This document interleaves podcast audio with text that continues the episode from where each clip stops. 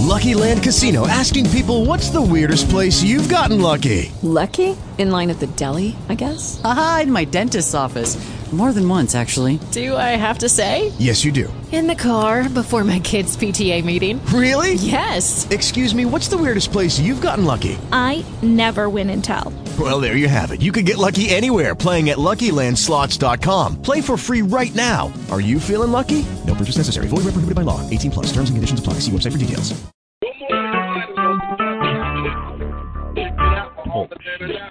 Recorded live.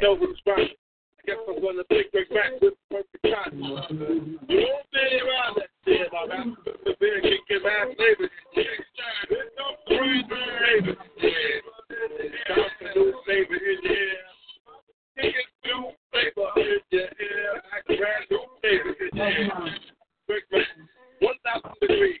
You'll be on your knees. You'll be burning back and sleep. But three, man, smoke needs to bring food. Mad MC, stepping like shut off. I went out there for them Steve off. They crazy like that glue. That thing that you can have.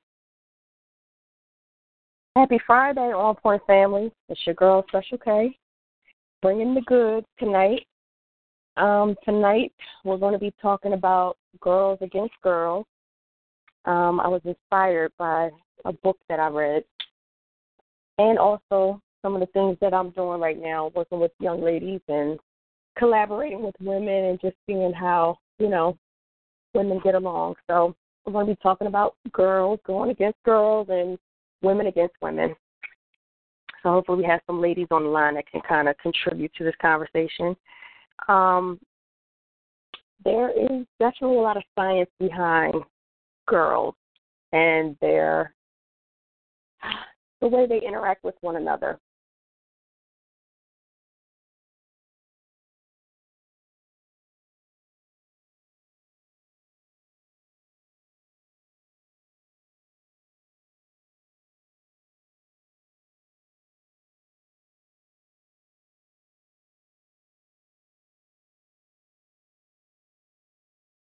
Peace, power, and blessings, people. Um, we're a, we're experiencing a little bit of technical difficulty right now.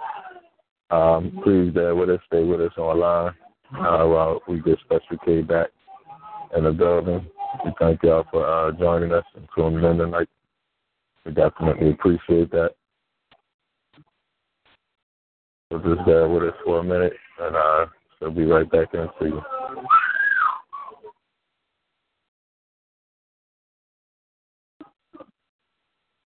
And Lady T, if you are in the building, can you press star eight?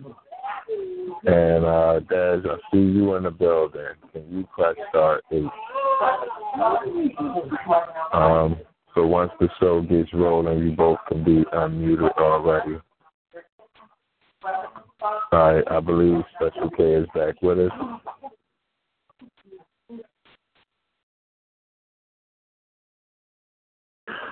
Special K, is that you? Hello, hello. Peace. Special K, that's you? Yes. I'm sorry, Okay, don't know okay. what happened just now. Okay. Yeah, Talk Shoe has been giving us some issues lately, but no, you're here, we're here. Um, Okay. Before you continue, I am going to unmute Daz so that she can be already unmuted and she can mute herself. And, you know, when she's ready to talk uh, for dialogue or you're ready for it, you can call her in. But Daz Okay. is on the line. All right, thank you. Hey, Dad. Hi. Hey. I think the spirit of the girl just disconnected us just now. sorry. I'm sorry. I didn't have my uh phone on speaker. I didn't even hear what you just said. I said I think the spirit of the girl just disconnected me off the line. I was like, uh oh, what happened? I know. I oh thought goodness. it was my well, phone, but glad you're no. Yes, thank you. So yes, the topic is girls against girls. I'm glad I have another girl on the line. Um, but like I was saying, I chose this topic because of a, a book that I was reading, kind of trying to prep for a workshop that I'm doing um, with young girls regarding uh, conflict resolution. So, you know, I'm just trying to identify where the disconnect is with, with girls. Um, a lot of times in school, I, even I've, I'm guilty of saying it, you know, it's like, oh God, when you talk about a teenage girl, it's like the worst conversation. You're like, oh, what is she doing now? Or her mood swings or her attitude. Um, but there's reasons behind all of that. And, you know, research has shown that, of course, we always know it's hormones that could be the issue. And they're also saying that brain development, um, they, there's like a brain spurt change from the ages of 11 to 20. I can agree with that because during that time frame, you feel crazy as a girl between those ages. So there is a brain spurt that kind of controls our emotions during that time period. And that's usually the time when you're making friends, making your best friend and you know, liking boys and and stuff like that. And we don't always make the best decisions during that time. And those bad decisions and, you know, basically those bad decisions sometimes creep into our lives later in life. So Des, if you could just tell me if you felt like your high school, middle school basically is when it starts getting crazy. But did you feel like you were a little nuts in middle school? Yeah, I I agree. I think it start it started in middle school. Mhm. Yeah. Yep. It's like that transition from Mhm. elementary school ponytails to getting your hair straightened or getting your first relaxer. It's like something crazy happens. Yep. Yep. And that was actually Um, my first experience. It was about hair. So Yes. in middle school. yeah, definitely. Because yeah, you want to be older. Uh, you want to fit in. You you know you want to make friends. Um, but sometimes I think girls may not be ready for that transition, Mhm. and I think that's that kind of plays a part in you know how they relate to each other. Once they get into middle school, they're in competition mode. Who's going to get the boys' attention? Who's going to be look the best? Who's going to dress the best? And in elementary school, well, I'll say this: when I was in elementary school, that wasn't a concern. Um, but now there's a lot of young girls in elementary school who have those concerns, and I think that's just from you know generation we're in. TV, you know, all those types of influences, kind of, it's getting to a point where the younger girls are now concerned about hair and dress and boys. So, um, but yeah, and then high school comes, and you've already been talked about, and you already had five best friends that you're not friends with anymore and don't speak to anymore. So, high school can be very difficult. I know it was difficult for me. So, and what what did you feel about high school? Did you feel like it evened out, or it got worse?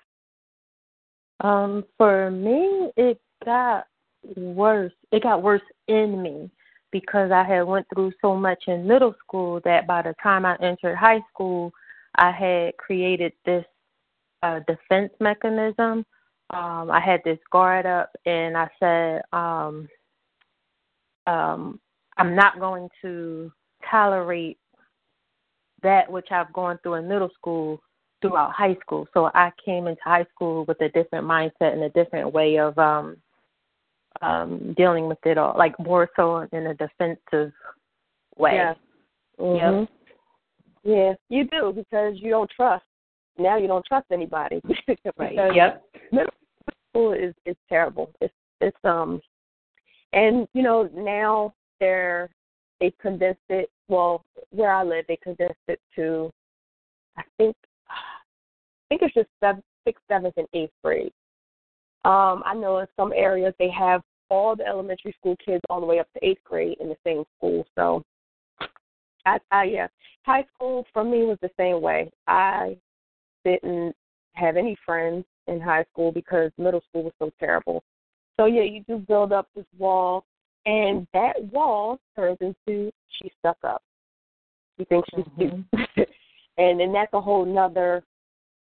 That's a whole nother animal because you really Mhm. don't. You really are probably insecure, and you have the same issues that any other girl has, but because you're isolated, it now you're getting pissed off for something else. So yes, high school is was was rough for me as well. I actually didn't go to my prom or my graduation because of a lot of the conflict I had in high school. But I've, you know, I think it carried on into adulthood for me.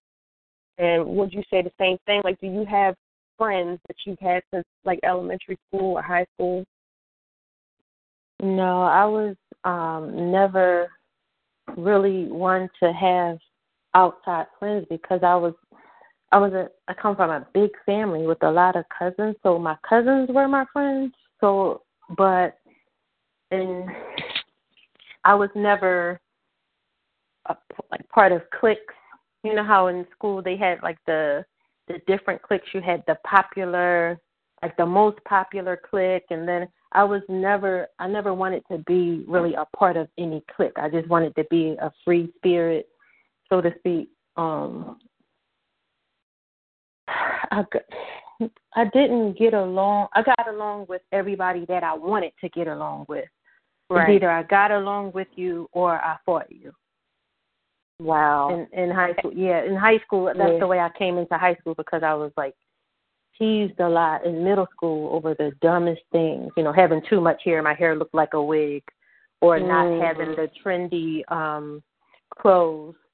Um, you know, so by the time I got to high school, it was either it was either I got along with you, or I literally fought you. It was Yeah. there was no in between. Yeah, it was. It, I think high school is divided like that, and I think it's because of middle school experiences. With with boys, it's different, and I wish that girls could kind of, you know, take some notes from from boys because they don't hold on to grudges. they could fight one day, and the next day they could be friends. Uh, but we hold, we remember. Not that we hold grudges, but we remember everything. We remember details you know, we could say, oh, in second grade, you know, you pushed me in the lunch line, and we'll carry that into high school and and beyond. And I think that's, um, I definitely think that's one of the issues with adult women as well. You know, we remember and we hold on to stuff. So, um, I definitely feel like girls need to have a separate, you know, like we we do empowerment. We talk about empowerment all the time, but we need to talk about pro-social relationships between girls because I think now, especially now with social media and reality TV, it's it's normal. It's quote unquote normal to be at odds with another woman. Um, so historically, women were in competition for men so I think that kind of that kind of behavior, logic, or way of, of being kind of trickled down to our generation. I think but we're about the same age. I graduated in '96, so yeah. Um, I think that that frame of mind of okay, we got to get the man, and we got to be you know attractive for the man. That kind of trickled down to our generation because that definitely was an issue with with me in high school was you know girls and their boyfriends, and they think, you know, whatever girls think, because it was all Mhm. kinds of. It was it was from one day to the next. It could have been you looked at me wrong to you were talking to my Mhm. boyfriend or, or something. So, um, and naturally, I think that that would be an issue between women. Um, since men were able to marry more than one woman, um, Mhm. that would make you feel competitive. And then once you're in a situation like that, and this is back in the day, then you have to worry about being the favorite wife. So now nowadays it's not about being the favorite wife. It could be being the favorite baby mother, which is a whole nother mm-hmm. a whole nother animal. So I think there's a lot of issues into why, but I think we definitely need to, you know, be pro social with each other. Because I don't know about you, but the best compliment in the world is going to come from a woman in my eyes. Mm-hmm. You know, like you know, if a if a woman compliments me on something, it means much more than if a man does. So I think we definitely need to give back to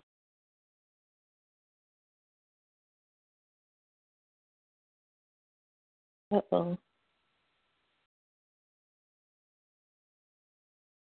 Did it occur again, people?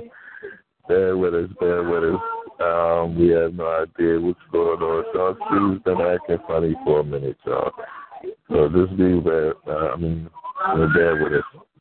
Uh, Special K be back in the building. Hello, hello, hello, hello. Hello, Oh, Special she's there. there? There she is. Okay. All right, all right. What's happening, Talk to? Okay. But yes, I forgot what I was saying, but help me, Des. What was I saying? Um, what was the last part? What was the last one about the Oh, yes. different world of favorite baby yes. mother? And, Yes. So I think that that now that's just a new age competition. Mhm. Um, but that's not the the origins. I think the origins really is the the hormone levels, of course, and our emotions, and then that that kind of you know feeds other things. Um, but like right now, as as a 39 year old, I don't have a, a best friend. I don't have a girlfriend. I don't have anybody I could call and and tell, except for my mom. Actually, my mom I can talk to. I can call. Um, but with your parents, you don't want to stress them out. You can't tell them Mhm. every little thing. You don't want to. But having a good girlfriend where you can say, "Oh my God, I'm about to kill somebody," you know, and you know that they're going to keep your secret, is kind of.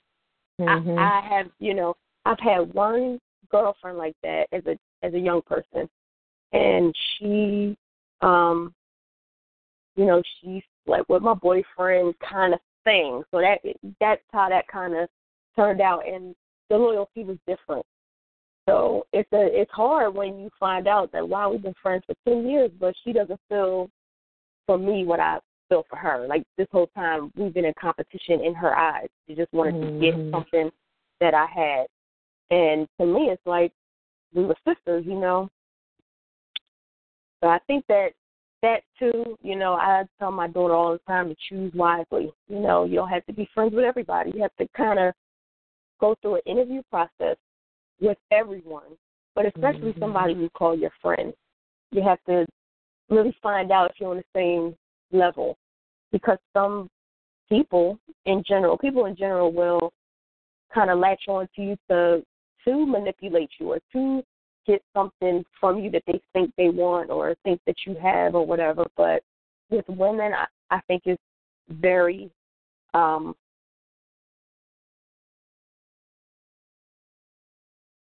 says yeah. it's the on point. Okay, I think it's very. I thought we um, lost you there for a second.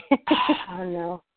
I keep hearing it keeps going real quiet. So, um, but yes, I think that we need to get back to you know just building sisterhood bonds, you know, and kind of being supportive with one another. Even though there's a lot of reasons to compete, you know, especially with it's a lot of single women out there, and we feel like we have to fight for a man, like a man that's not married, a man that doesn't have all these, you know, we have to fight for that. Um, so I think that we have a lot of work to do. Joining organizations and being involved in different groups that are just catered to women, I think that's a good step. And I mean, do you have? Are you involved with any groups or anything like that? No, unfortunately, I'm um I'm really it's funny you asked that because like on social media and I actually I'm actually new to social media. Like literally this year, um I got onto Instagram and that's my only social platform. Mm-hmm. And now my other social platform is this um this outlet, this um radio outlet. Mhm. Um, but I'm really it, it appears like on social media that I'm this social butterfly, but really I'm not. I'm very introverted, um, and I'm isolated. Um, I like where I live now in a suburban area in Ohio. Um, I, Okay. it's not like it's very opposite where I grew up, um, which was in North Philadelphia. But where I grew up, actually, how I was actually isolated growing up too. Now that I think about it, you know, although we were in North Philadelphia, my um mother kept my my siblings and myself kind of like off the block, so to speak. Um Yeah. we were sheltered um and I didn't I only went to the neighborhood school for elementary school and then I was I went off to like a school for smart kids. I'll say it that way. Um, so hey, there's nothing wrong with that. no, it's not. No, it's not. But the funny thing is, it was something wrong with it in school. Like, um, like in elementary school, for instance, like when we had our fifth grade graduation. Mm-hmm. Like I, I hated the fact that I literally got every single award that was offered because you know why? That made the other kids not like me. Yeah. Like because I was the one who would get the hundredth on the test and you know, mm-hmm. they didn't like that. They didn't like me getting that attention. So yeah. I was disliked a lot but for being smart, um, for being um they perceived me as pretty and we like my cousins and myself the girls in my family we, we had long thick hair and so we were just like just disliked for things beyond our control.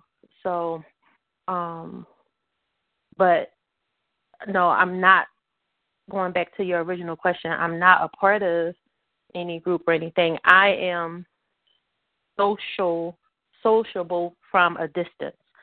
Like right. this, like talking to you all, I'm still by myself. You know, it's like from a distance. When I'm on Instagram, it's from a distance. I don't usually, um, and I don't. I'm not saying this proudly. Um, sometimes I wish uh, that weren't the case. That I don't have like a clique of, you know, girlfriends or whatever to hang out with. When I go home, I do get, get with some people to go out with just for the sake of not going out alone. But mm-hmm. once we go in, we're not on the phone. Like I'm not anyway. I'm not the one that'll talk on the phone all day with females and gossip. And I don't watch soap operas. I don't watch TV at all. I don't watch reality TV shows. I mind my business. I, I'm not mm-hmm. interested. Um, my phone doesn't ring. You know. Um, so and, and my, that could I guess, be because of what you experienced in school mm-hmm. because I, I feel the same way. It's like mm-hmm. this is your experience and this is how you develop to think, okay, I'm just going to be alone or isolated, and you can't trust another woman.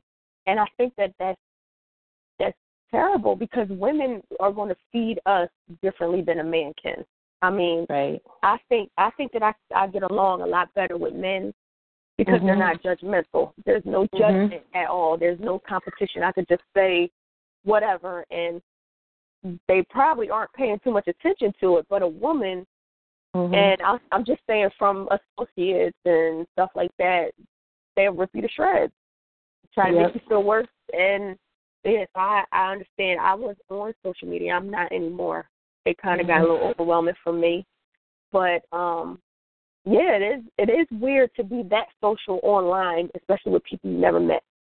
Yeah, but you know, online. Weird. Is, mm-hmm. Sorry, was no, it's funny because when you mention like empowering each other, like online, like women, I don't know when I see um women post pictures, um, or certain things. I mean, I actually compliment them. Um, I don't have to know them, but I'm like the I'm the female that would look at you and say something positive, say something to brighten your day to make you feel good.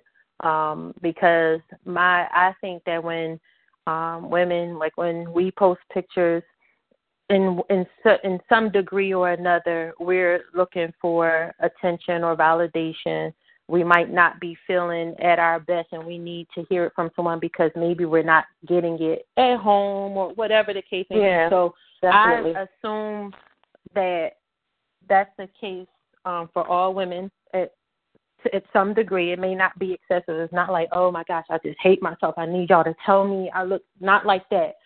But if I see it, I do it for women.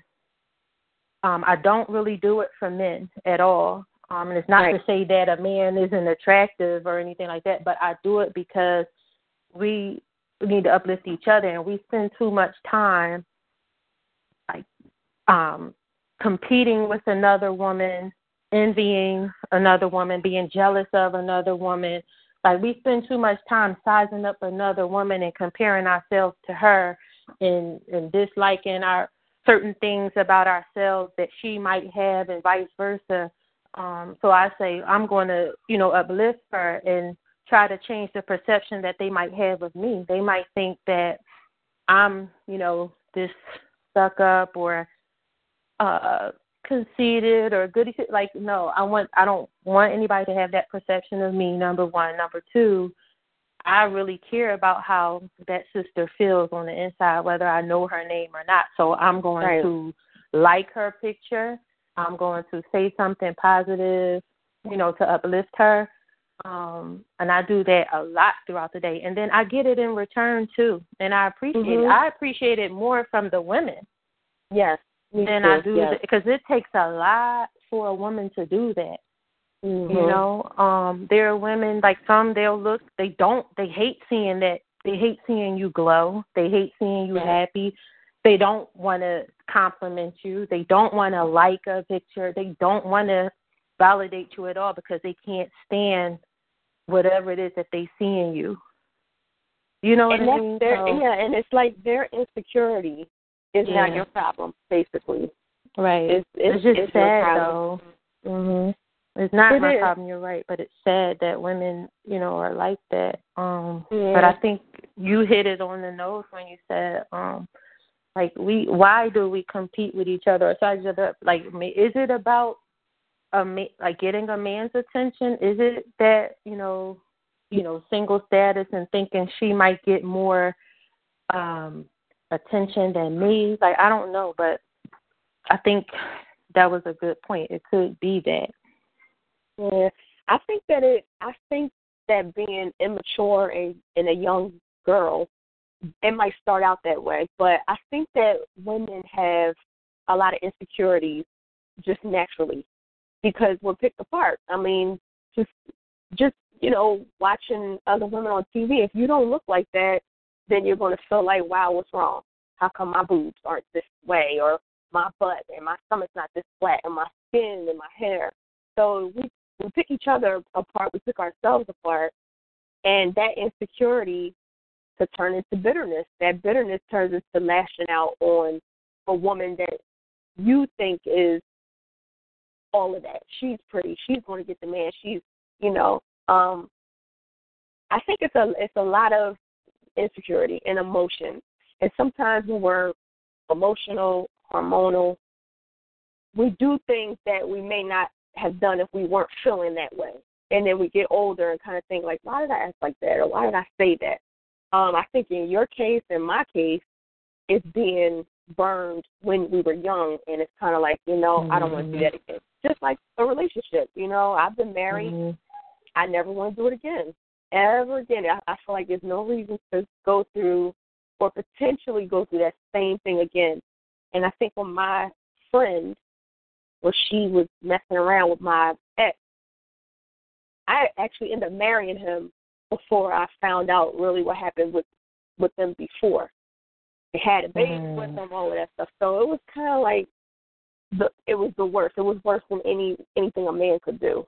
So for me, it's like, yeah, I don't want to uh take that chance again. You know, with with the female because you know you cry your your best friend. You know, you tell her everything that's going on. You tell her about your man, and then they turn around and sleep with them. So it's kind of like, no, nah, I don't want to do that. But I feel like now, just being older, being older, hanging around older, mature women, I miss that.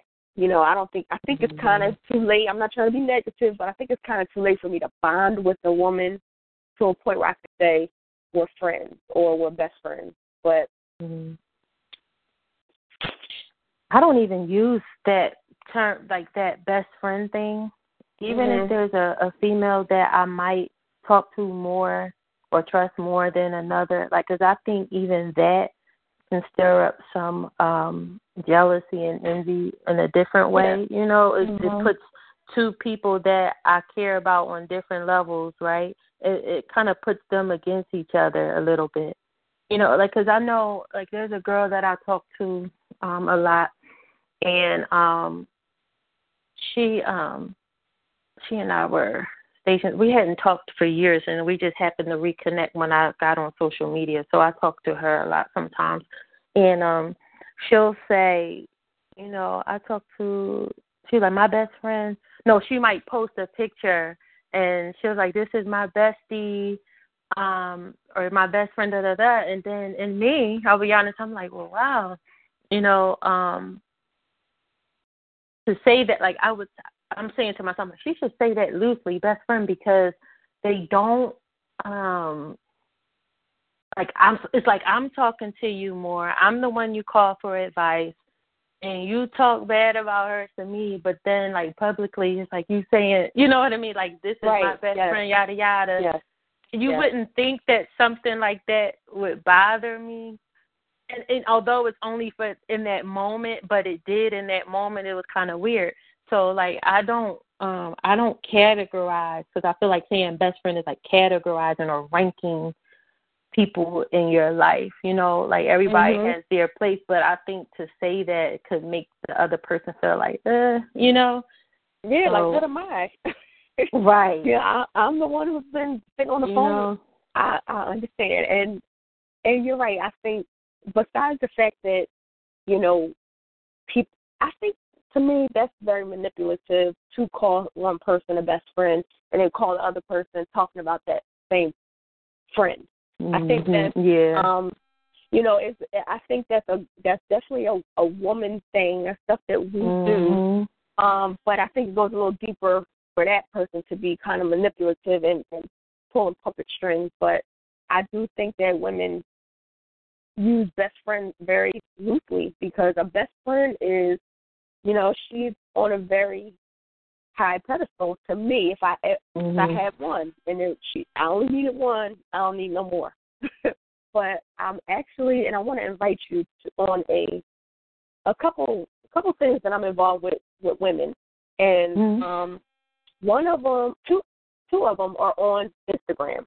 So I'm okay. gonna. I, I think I have your Instagram. If I want to, I'll send it over to you. Just just to bond and talk to women because because I'm able to send messages out and you know people put stuff on there like you know I'm having an issue with my boyfriend or I need a new workout idea or whatever the case and it's just a, mm-hmm. a tribe of women and that's that's it's beautiful to do. And the thing is we never met. So you know these women are just about lifting each other up. So I definitely want you to be a part of that. But um one of them posted something she said um that her best friend sent her a text and she she put a picture of the text. So basically her best friend texted her, um, she called her a B B I T C H. You gonna get you're you gonna get your ass beat messing around with this chick ex.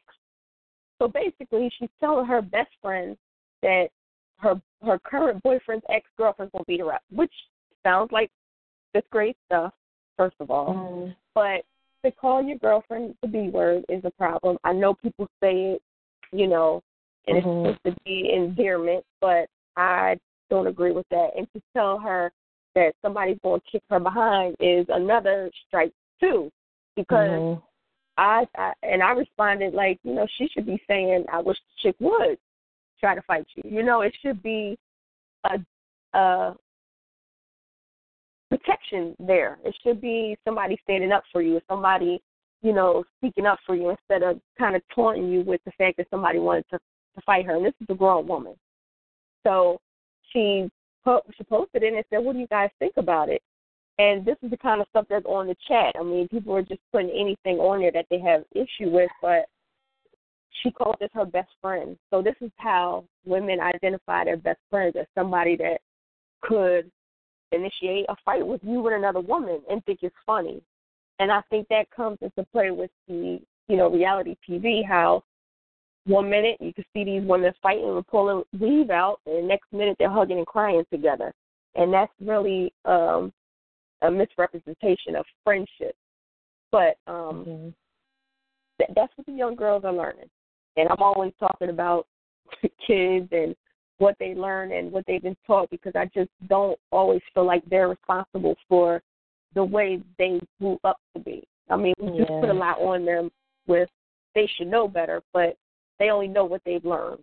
They only know what was taught to them from school, you know, from books to how to interact with one another, you know, how to conduct yourself. Um, I know Mr. On Point and Mr. I can't believe he said that they, you know, I've listened to them when they talk about women, how they dress, and how that kind of looks to their daughters. It's the same type of thing. You know, you can learn how to dress, you can learn how to carry yourself. Your confidence is not just from your mom anymore. It's from your teachers. It's from who's on TV. It's from your best friend, your, you know, whomever. So there's a lot of influence, and girls are sponges more so than boys. Boys are kind of like, I'll wear the same pants every day, as long as mm-hmm. they're not walking by themselves. And girls, it's it's a lot of pressure. Um, I remember being in school and laying out my clothes for the whole week and writing it down and making sure I the same thing twice in a month. so, and that's how much pressure it was just to, because somebody might talk about me, you know. So I just think that there is a lot of pressure on girls, but at the same time, they have to they have to learn something different, and what they have to learn is, you know, confidence in self and choosing themselves first. So that's definitely something that once I you know, once I get, I have to do a workshop about conflict resolution. So this is one of the things that I'll be talking about. Is, you know, kind of how to squash issues with, you know, another female before it turns into a, a ten year, you know, issue. So um, I believe we have a caller on the line. If you could hold on for one moment. Yes, we yes we do. Yes we do. Um, give me one second.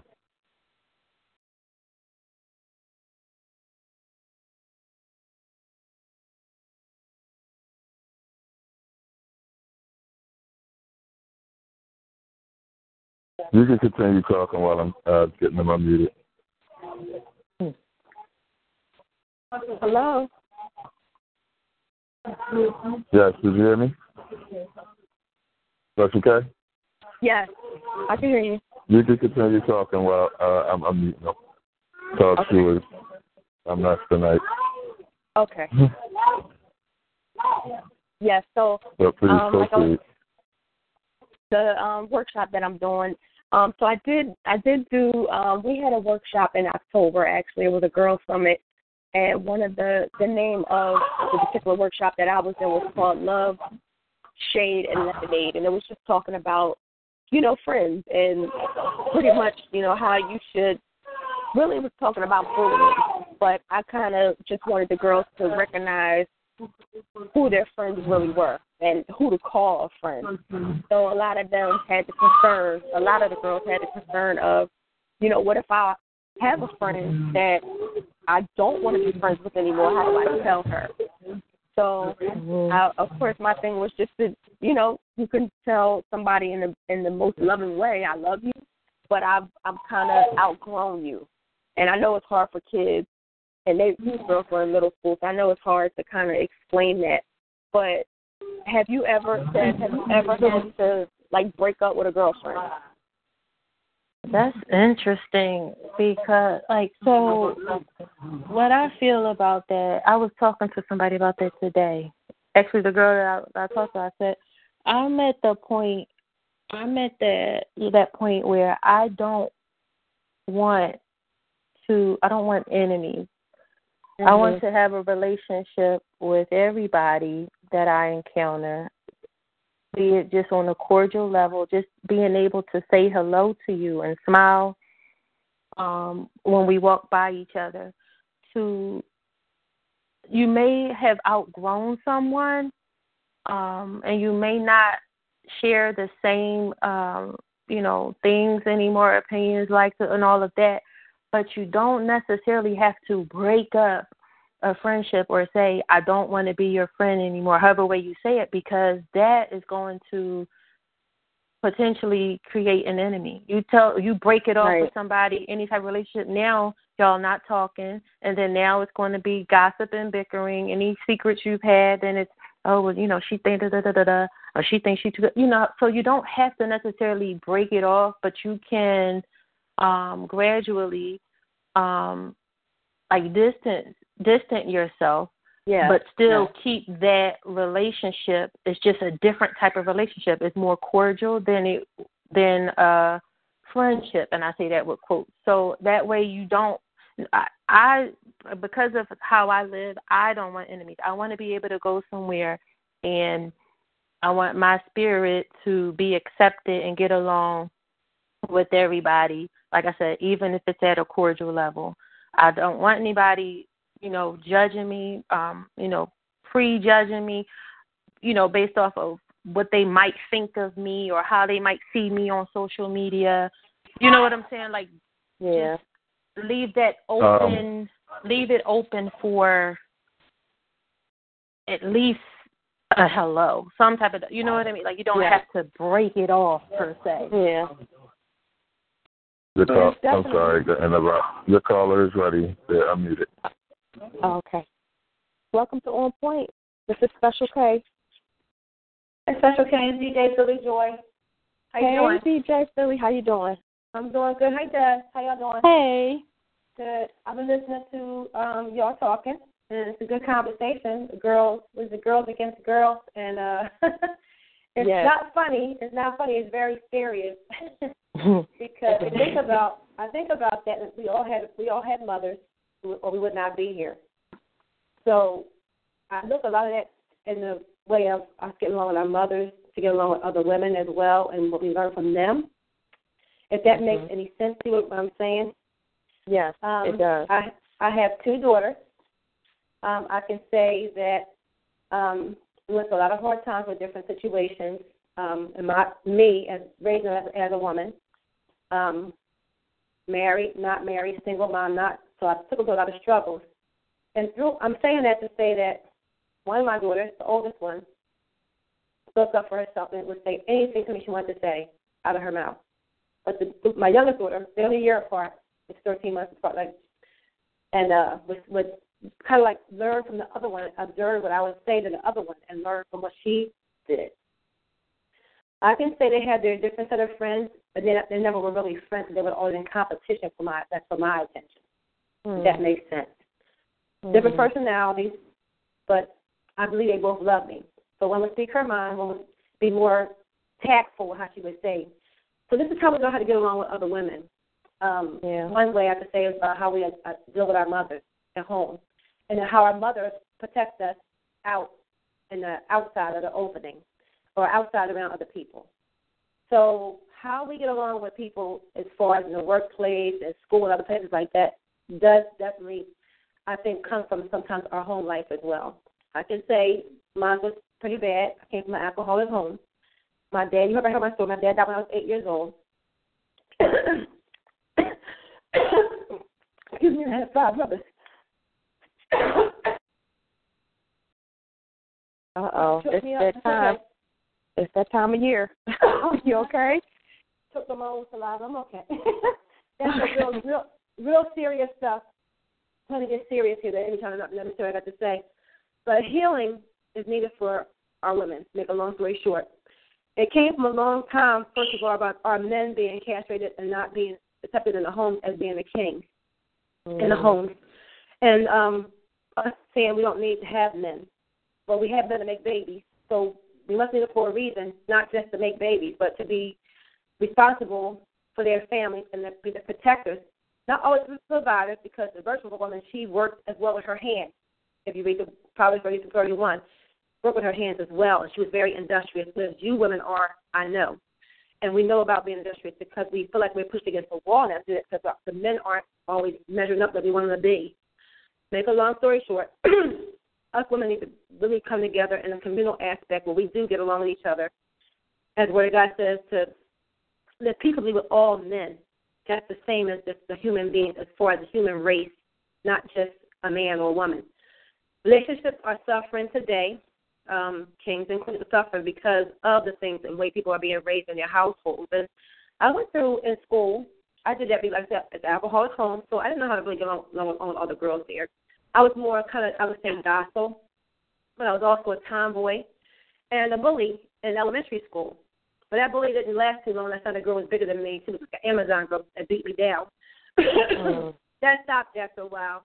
But I became more like, wow, why am I fighting my sisters? And I could, I should be, I have, I should be loving them and really care for them.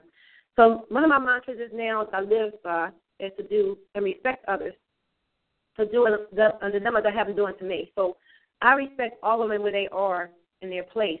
We all grow differently. Like sometimes they say women grow they mature faster than men mature.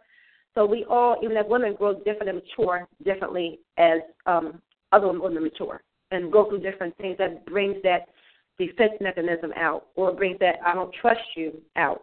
I'm going to see what you're going to do first, and um, I get you before you get me aspect. You ain't going to hurt me because I'm not, I'm not, I'm not going to let you that close to me to hurt me. So we got all that, got a defense up, and that all affects us throughout our whole life, not just with women, but also with men. We got to look at the whole picture, and it also affects mm-hmm. us how we raise how we raise our children. More maybe in a shelter or overprotective aspect. We want them to feel we feel what we felt and go through experiences that we went through, but sometimes we need to really make a good scenario, a real life scenario that we can teach teachable moments, not just from TV, but from real life experiences. So that's why we Mm-hmm. got now. I believe we got the uniforms in school because people how you dress is what they care about. We got thrift shop clothes. You wear looking old, corny looking clothes you now with the style, and that's so sad how we do that. That's why I love um certain like like I love India Arie songs that I think that are really very empowering for young women that will help Yeah. them learn how to have more self love, not conceited love, but more self love and more more self esteem, where they realize they are valued and they're precious jewels and precious gems and care about what they have to bring to society. So if we value ourselves more, we can put more of ourselves out. I would say this year I've I'm over fifty. I have made more new what I consider new friends, but I learned how to not always categorize friends as friends but associates.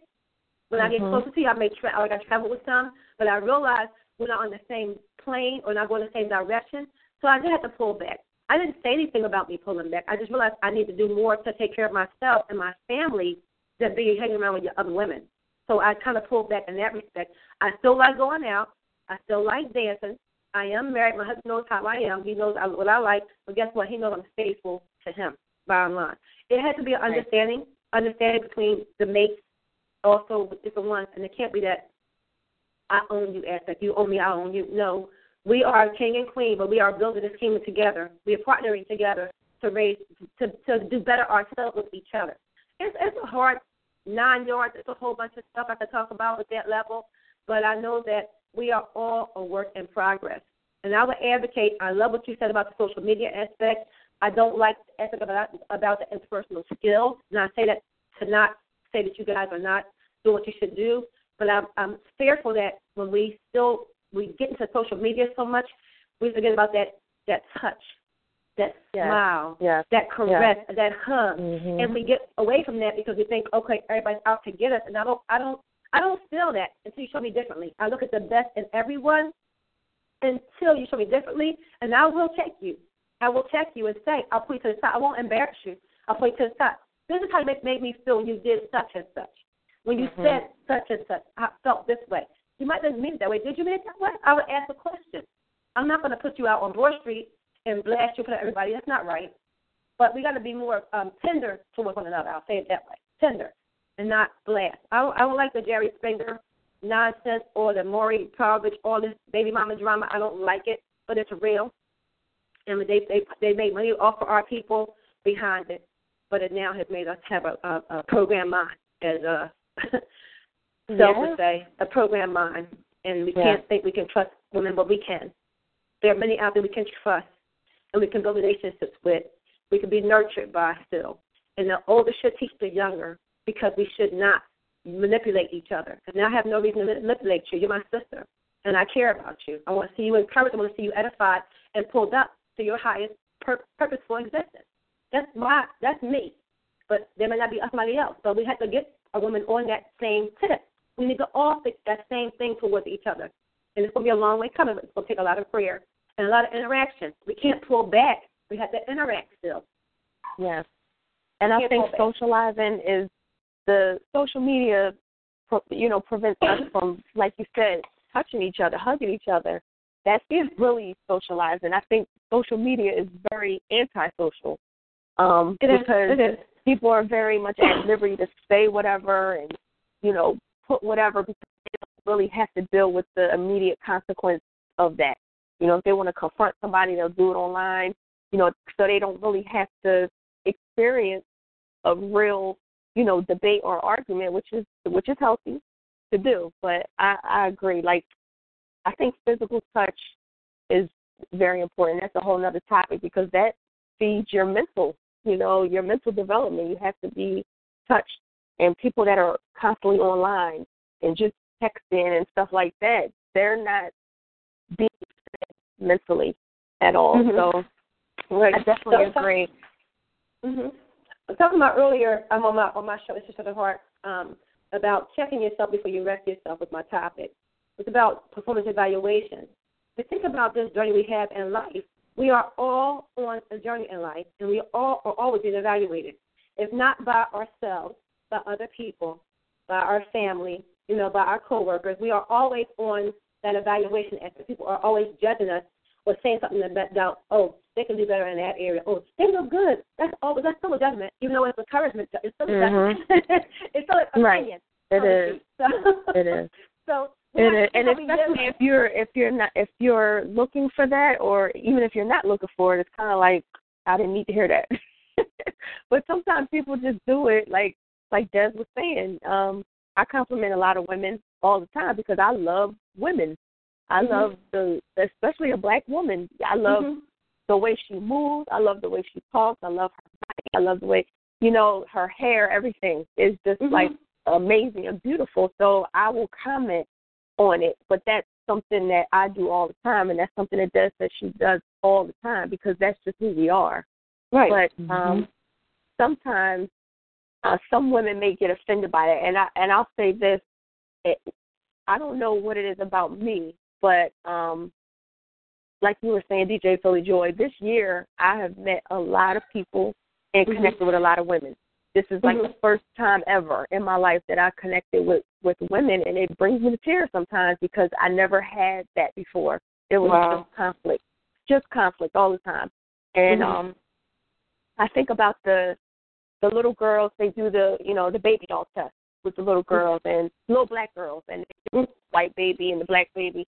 And Mhm. when the little girl says that the black baby's ugly, you know, it's kind of like that the ref- and parents don't know that about their kids. They don't know that they feel like they're ugly or they're not adequate. Whatever the whatever the insecurity is, I don't think parents realize it. And if you don't have the baby doll test, you just go through life feeling like I'm not good enough. I'm ugly. Mhm. I'm this and that. So then when you Mhm. get to middle school and high school and girls don't like you and they think that you think you're cute and they think that you're this and that and really on the inside it's like, No, I, I feel like I'm I'm ugly or I'm too skinny or I'm too Mhm. fat or my you know, my skin was breaking out like crazy. It's confusing because inside it's like I don't feel that good about myself. Mhm. But you think I feel good about myself, so you must see something that I don't see. And that's something Yes. of course I had to come into reality later in life that wow, they Mhm. saw something in me that I didn't see yet. And now I see it. Now I see Yes. it. And it has nothing to do with the physical. It has everything to do with the way I am and the way that I move and the way that I talk to people because I really genuinely think that people are beautiful and people um Mhm. can do better and we can do more and you know that kumbaya thing I really feel like that about most people so it, it's hard when other people uh judge you like you said and they criticize you and they you know when you Mhm. really don't feel that way about them you feel like they're great and they're Mhm. perfect just the way they Mhm. are so um i think women especially have to physically come together sit down together have a drink together and talk openly and uh little girls young girls middle school high school they definitely need empathy training they need to learn how to empathize with what another young lady might be going through. Not to say, okay, you put up with her crap, let her talk down to you. It's not that. It's just before you react and before you look at this person like a monster, empathize with she may be going through in her life because people just don't aren't born to bully and harass and be nasty and just, you know, come to school and want to rip your eyeballs out. Something's there. Something's going on with them. So that's something that we have to do. We have to empathize with one another and That's kind true. of think past that second that you know she's looking at me up and down because again I have met a lot of beautiful women. I still get a lot of women that still think that I think that I'm cute. You know that that still get that reaction and still get that you know rolling of the eyes and well, all you of are, that stuff. You are beautiful. You're a beautiful young woman, and a lot of times, like you said, women Thank are you. jealous and they're envious. But you also are well spoken and you're confident. So therefore, they're looking at their inadequacies and they're throwing their negativity off on you. But they have to know how to love themselves more. So don't Yeah. don't even feel Yeah. don't even feel intimidated by that or feel bad about that. And um I'm learning more this year about myself than I ever have learned. I've been married like 21 years, but we've had our hard times, our separations, and our back together, and all that kind of stuff. But we're still together. The bottom line Mhm. is, is that I love him, he loves me. And that's the bottom line. Regardless of what we go through, the struggles are there. Um, there's no infidelity, but we still we care about each other immensely. Um, the other I I wanted to say they had a program on the other night. Um, I think about the young lady that was locked up for killing a man. I don't know if you guys were on that program. Yeah. And I can't believe they said that. And I was really um disturbed and I was really heartbroken because I know there's more than that going on. Women are being trafficked, tra- you know, trafficking every day. It's all Yeah. going on every single day. It's not just happening here in America. It's happening all over the world. But the people and the kids were just missing. I'm like, why kids? This last two weeks, why are these kids missing? It's the kids being missing. What is going on? And I've been listening to the news, but when I was hearing that, I was thinking about, like I said, my my childhood and about me, me my my healing hasn't totally all the way come. So when I thought about that, I thought about young women being abused, and I was when I was growing up. But the bottom line, I was telling, I was, I just text my friend. I said, I am silenced by my shame, and that's what hurts us. We are silenced because we are shameful and embarrassed, but it's not us.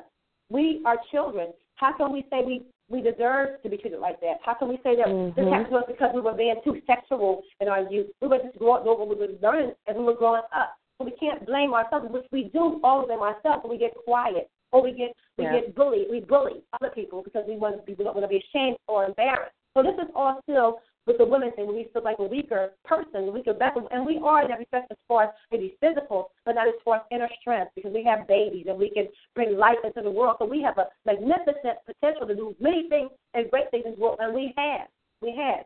So still with that shame and embarrassment, even as a corporate executive in America, you can be abused, but you still can bring forth potential in other women. Okay? And I also said, I said, I am numb by my pain.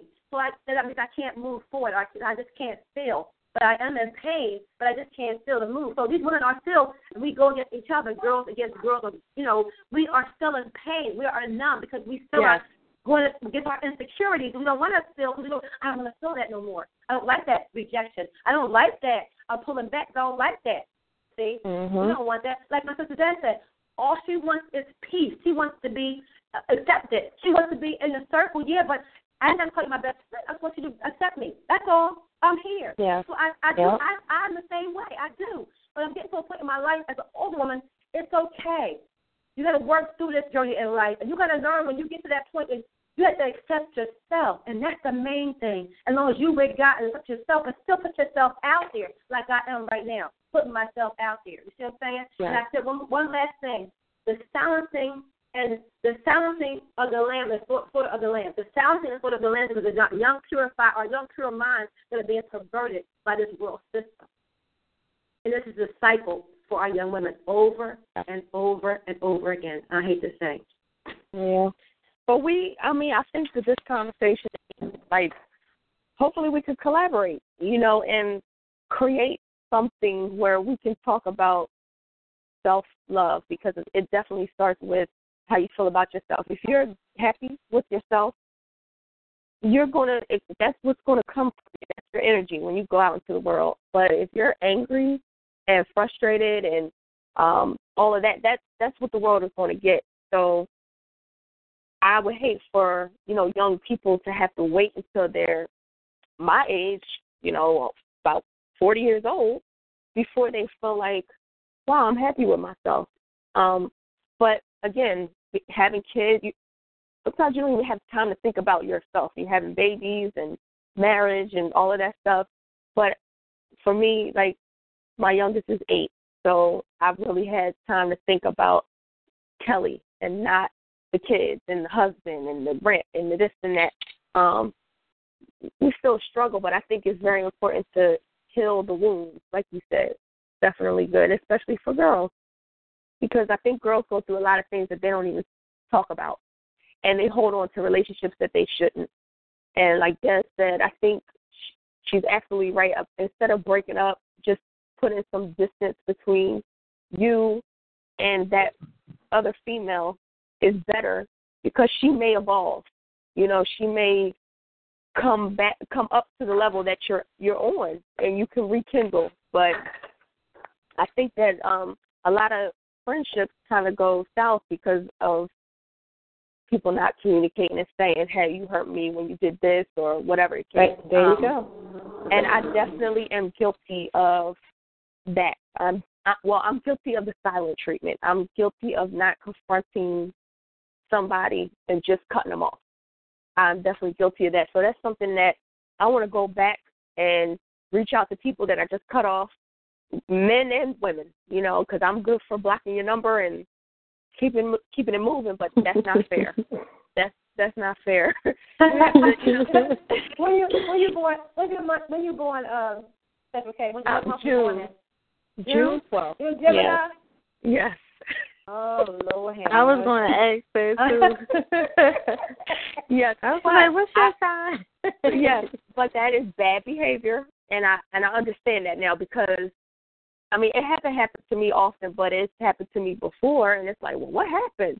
And I think people deserve an opportunity to say, wow, I didn't mean for it to come across like that, or I didn't mean to hurt you, but you know, I think for me, it's the trust issue. You know, with with with women, it's like, oh, okay, well, I'm done with her, but yeah, I mean, and that that is conflict resolution. That is being pro-social. You know, being able to say what's going on. Well, yeah, my first marriage en- en- ended like that. Well, it was a while though. My my first husband was infidel. Was infidel with me. He had a baby out of out of um, our marriage. We were married, and he had a child. So Mhm. I mean, I stayed with him through it, and this person that we dealt with, and we helped take care of the baby, whatever the case may be. I was, I think I was a little bit too kind and forgiving because other things happened that I should allow to happen. So then we broke up. Eventually, we broke up. So it it, it what it was. I did try to make it work, but it didn't work. But I think that was because I lost my dad so young. I'm, gonna- I'm gonna go there a little bit. I had the um, I want to call it the codependency or the dysfunctional woman that I got to hold on to everything. You know, not it's not good for me because I'm, I'm I let my dad lost my dad so young and didn't have a Mhm. father figure. And you look for him in other people or oh, something. Yeah. So I mean, I, I I'll make excuses, but I can tell you that that stuff is real.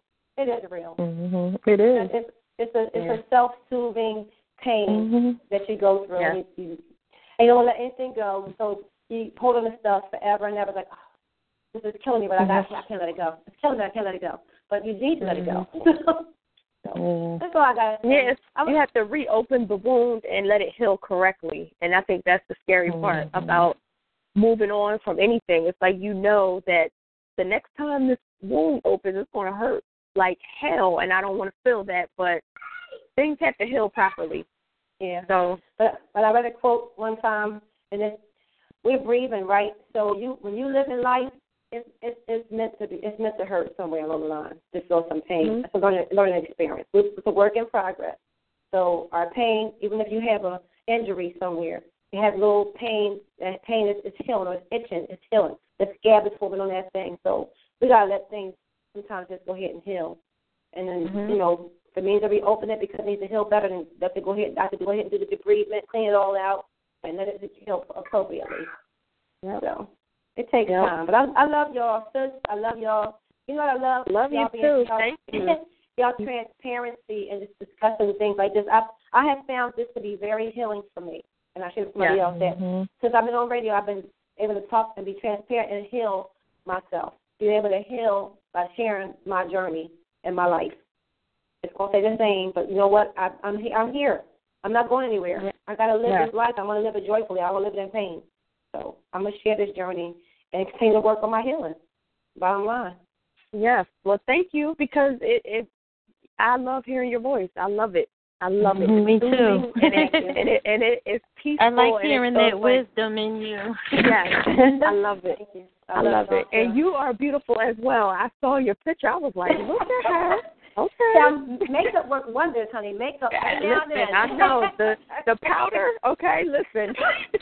and the kabuki. Yeah, thank you.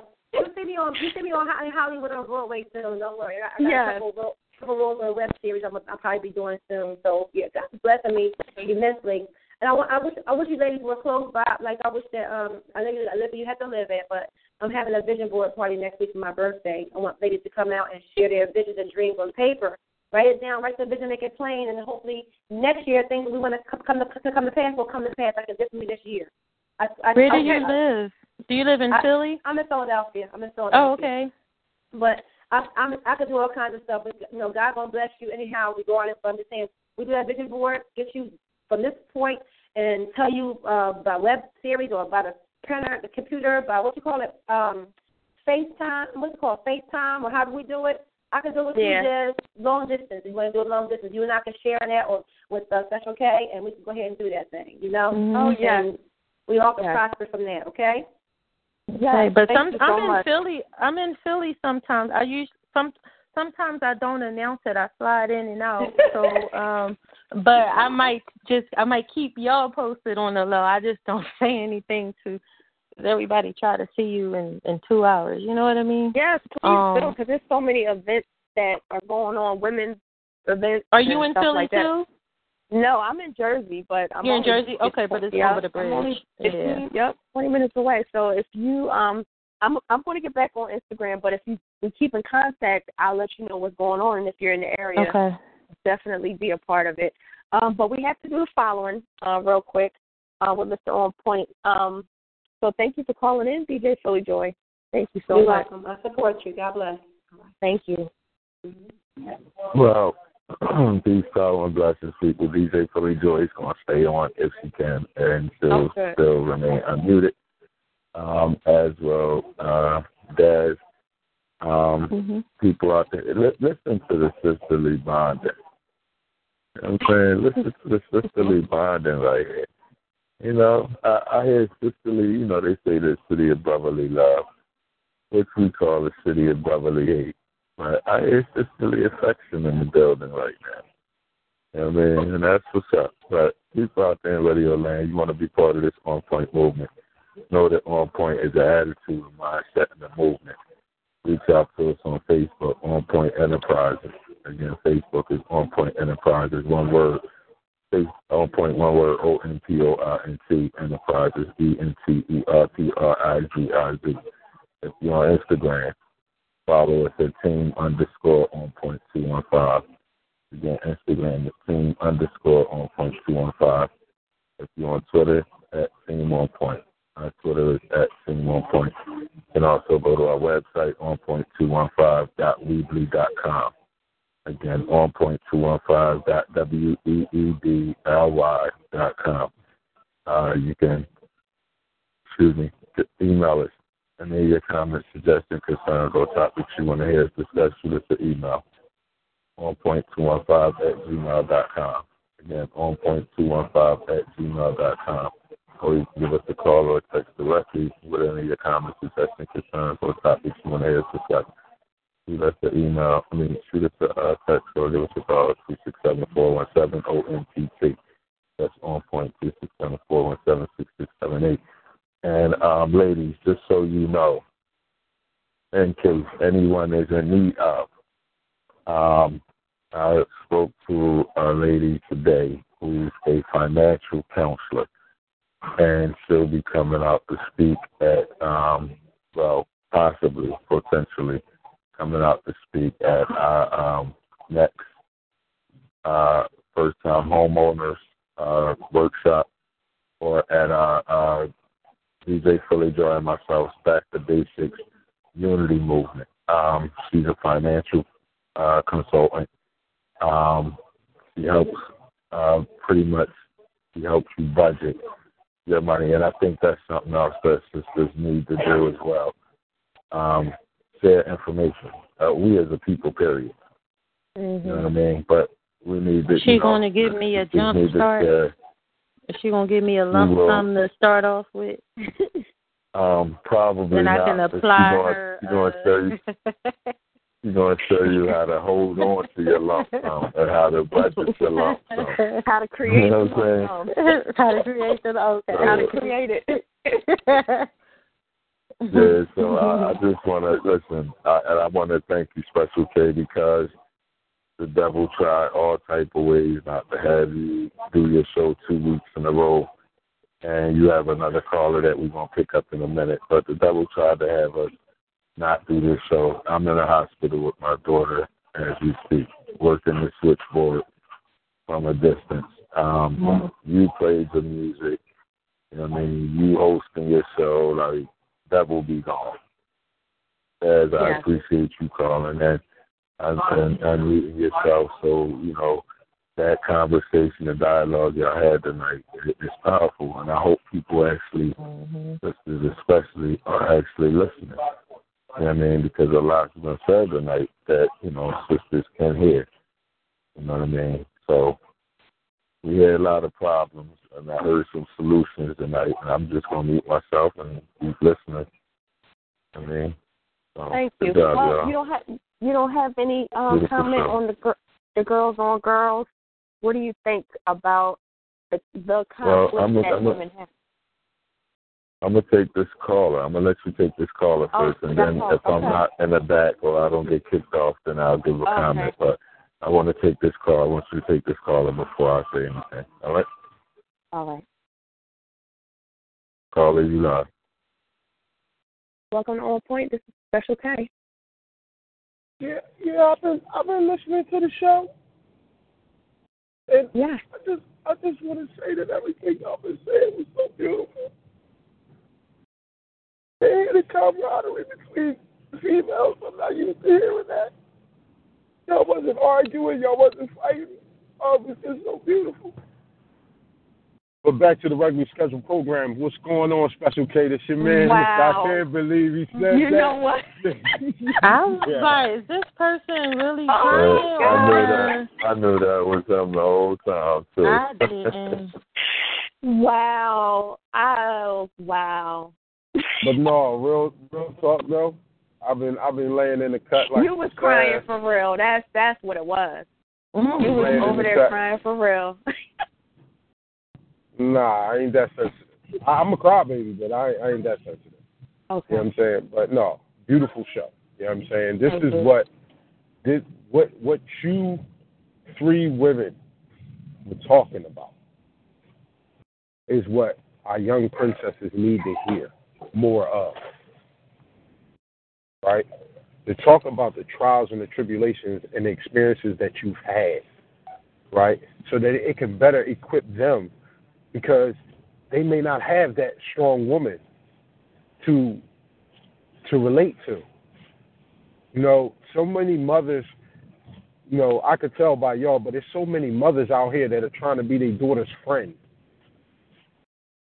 You know, and and it, it's just beautiful just to hear y'all have a dialogue where y'all were laughing and joking, and nobody called anybody out each other's names, and you you know it wasn't no no hoochie music on. I, I mean, I'm just saying, I, it's it's a rarity, you know. But I don't expect nothing less from the three women that was on there because that y'all all three powerful women in your own right, you know. And if if y'all had a meeting and y'all mentoring women, my daughter grown, but I I swear, I mean she don't she's good, but just this when you surround yourself with positive people, it shouldn't you shouldn't get anything but positive results. And that's what I would like my girls to be a part of. And y'all women are on point. Y'all doing the thing. I salute y'all. I thank y'all for having this conversation and having this topic and putting it out there so that women can see there's other things to do. Women can get along. Women can extend compliments without giving a side eye. I just want to say thank you. Wow. Thank you. Thank you. Definitely, and it's good to hear. It, it's it's weird, but people expect when women come together for it to be name calling and and mm-hmm. arguing, and that's very shameful. It's shameful that that's the expectation, especially for Black women. that we're supposed to be at odds with each other, and that's pretty much the basis of me, my mentoring. Is you you don't have to fight and argue. That's that's not the goal. The goal is to create because women can do things that men can't do, of course. Um, as far as the community, we have a we're nurturers. I mean, we can get through probably to these boys in a way, at least to scratch the surface and then hand them over to the men. We can do that, but we're what we're showing them is conflict. We're showing them conflict, and that makes us not trustworthy. So I appreciate you saying that because a lot a lot of people have that misconception that we're supposed to be at odds. Mm-hmm.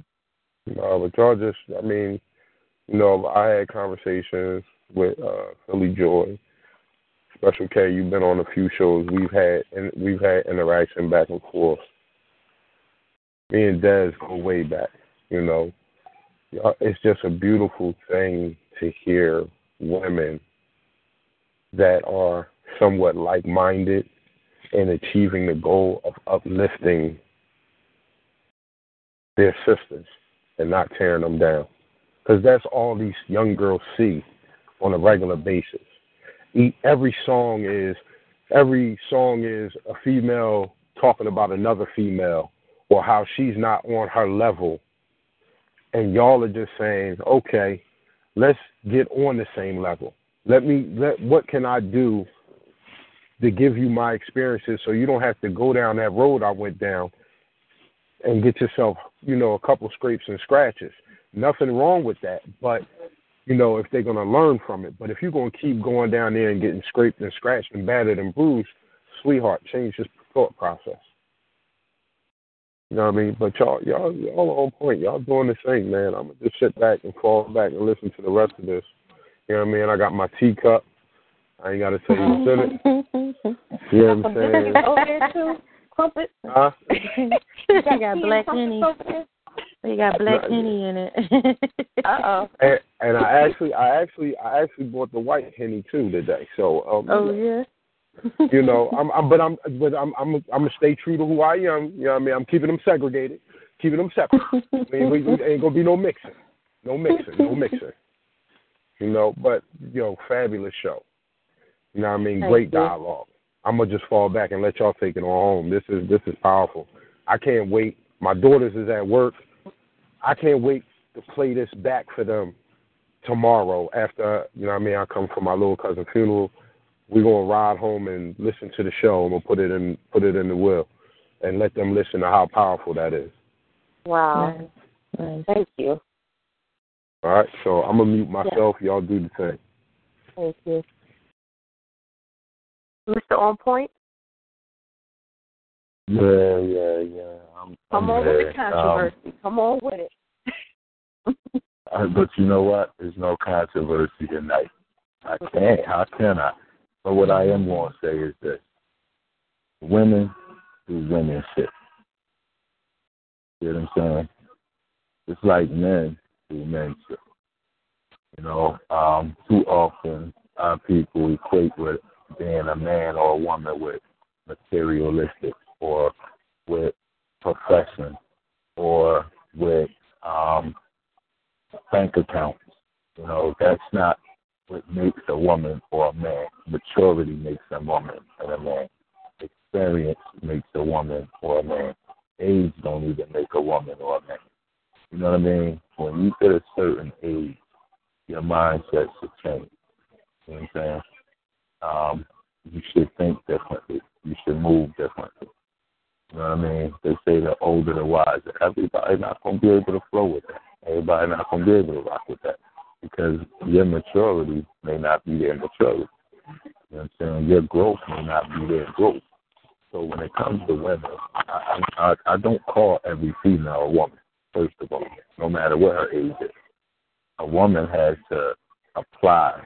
It has to be applied. I have to see it in the way she carries herself, in the way she, her mannerism, her conversation. You see what I'm saying? That is what a woman is to me. A woman who handling her business, who um, takes care of her, her, her children and her responsibilities, a woman who takes care of her man. You know what I mean? Like it's, it's certain things that women do that all females don't do. There's certain things that women will take from a man that a lot of females won't do.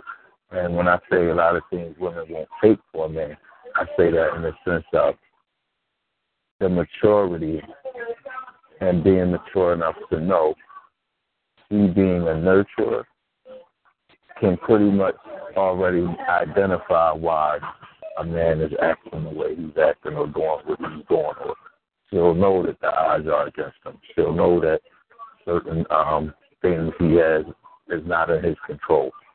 You know I mean? Um, but you still know how to deal with him and talk to him and speak to him as well. You know how to address him as, you know, I am a woman and I am an adult and you're going to, you know, treat me as such. So, yeah, once again, just because you're a certain age don't make you a woman. Just because you have a certain profession don't make you a woman. Don't just because you have uh, a nice bank account don't make you a woman. You know what I'm saying? And then at the same time, a woman will know how to raise her daughters. You see what I'm saying? She will know how to raise her daughters. And in fact, she won't have to know how to raise her daughters because she'll be the model for her daughters. See, this is what every woman has got. Like right now, you have a bunch of females at uh Joe Alibi. I mean, uh, what is it? Uh, Chuck Alibi watching the the Love and Hip Hop New York uh, uh, premiere. You see what I'm saying? You have a bunch of females at the Jay Z concert right now. You know what I mean? There's nothing wrong with these things, but at the same time, the reality is a woman knows, and don't, take this the wrong way, but a woman knows her place. She knows her position. She knows her role. She knows her value. She knows her worth. You see what I'm saying? And no one can take that from her. No one can belittle her. No one can tell her anything different. You see what I mean? A woman knows how to uplift her man. She knows how to support her man. See, these are things that women know. A woman has confidence when she walks in a room, and when other women are around, she still keeps her head held high. You great, James? One second up. Um, so these are things that a woman knows and a woman does. You see what I'm saying? And I appreciate this dialogue y'all having because females need to hear it. And one thing I could say for certain, two things I could say for sure. Um, DJ Philly Joy is a woman at all, by all means. You know what I mean? Um, I've been around her enough to watch her, interact with her, listen to her, and she is consistent. She is damn sure consistent. Um, Special K, the conversations that we've held, um, that I've heard you on air speak the way you speak, just the fact that you are mentoring young females. You see what I'm saying? This tells me that you're a woman at every cost. When I hear your story about how you raised you know, your sons and, and your children and, you know, how you fell for a minute and you got back up, that's the stuff that women go through and that's what makes them as strong as they are. And, you know, just listening to Daz when she called like sometimes she passionate and on her warpath, like, hold up. And then other times she like, nah, I'm I'm I'm chilling, I'm falling back. I I'm, I agree. Like but one thing for certain, two things for sure. She's passionate about how she feels. You know what I mean? And she says how she feels. And this is what women do. But more importantly, the way she says it. So yeah, that, that's all I want to say with y'all. You know what I mean? As far as y'all, y'all, I appreciate all of y'all. Anything y'all do, keep just keep doing it. Thank you. I'm going back Thank on you mute for the because I'm in the back with my daughter. Okay. Thank you. And I agree. There's DJ Philly Joy, like beautiful examples and models of women and women being transparent and being able to say, I've been through certain things, and I'm not ashamed of it, and I want to share and heal. Mm-hmm. Is definitely a grown woman. That's what grown women women do. So I appreciate how open you are and have been. And like I said, I definitely want to, you know, collaborate and keep talking and keep trying to figure out different ways because I'm always trying to figure out different ways to get through to young people. Um, just about growing, and sometimes we have to rewire the way they think and kind of give them new tools and new ways of learning because they can't just they can't just know they have to learn it. And for me having a daughter thank god i only have one daughter. She's 19 um it it, it changes you it changes you i was a little girl i had a, i had a little girl it was difficult, but it definitely changes you. There's certain things, there's a lot of things that I don't do because I'm a mother. And mm-hmm. I was 19 when I had her, so that, you know, eliminated a lot of things. It saved me in in a sense. It, I also missed out on a lot of stuff, but probably stuff that I didn't need to do anyway. So I had there's certain rules that apply to being a mother of a daughter, and the same for sons. I mean, there's there's certain things that you just can't do. Can't bring men around. Can't have alcohol in the house. No smoking. No, you know, I don't watch TV. It's a lot of restrictions, but it it's a requirement. And like Mr. On Point said, that's just the requirement of being a woman. It, it if it happens, it doesn't mean you're a bad person, but it's just the way that you decide to raise your children, and especially if you're a single parent, you do everything you can to teach them, you know. So, and just talking is not enough. You have to be that way. So, I, I do agree. And Des, um, I didn't ask. Do you have children? Yes, I have two daughters. Oh, Age, ages ten and three. Oh, good. Oh, you got a baby. Yeah. Okay. I, the um, ten-year-old I- is fun. I'm sure. Yeah. That, that's the the ten year old is the second mommy, and the Yes. three year old is the the boss. Yes, she is. Yes, She'll be she four is. in February, God willing. Um, yeah. Yep, two So, girls. I, I remember um when my daughter was three. As much as I told her she was beautiful and bought her clothes all the time, you know, they only wear one out uh, outfit one time because you're constantly buying clothes and the hair and the barrettes and all of that stuff. It still didn't eliminate those insecurities when she got older. So, Yeah. what what do you think? Like, I, I, I'm not having any more children at, at all. I want another one. Do you? Well, I yeah, I do. mean, yeah. I um you should.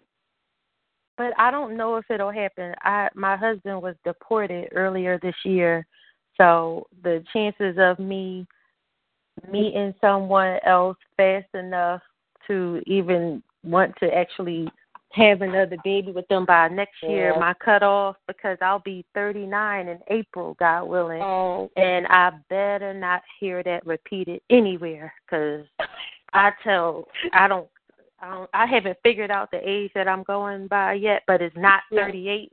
It's younger. right. So whoever's listening, y'all better not repeat that. Somebody. But next old. year, I know, right? So I I I would like to. Um, I would I wouldn't mind. Um, one more, like I said, next year would be my cutoff, though. You know what I mean? So I could Mhm. deliver before um hitting forty. Well, you, You know can what I adopt. mean? You can adopt. You can adopt a newborn. Well, I got some kids over here. If you Yeah. really want one, I'm I can not have it for free. opposed to adopting, but I would like Okay. to actually deliver one more too. oh you know? God. I know. Really? Part.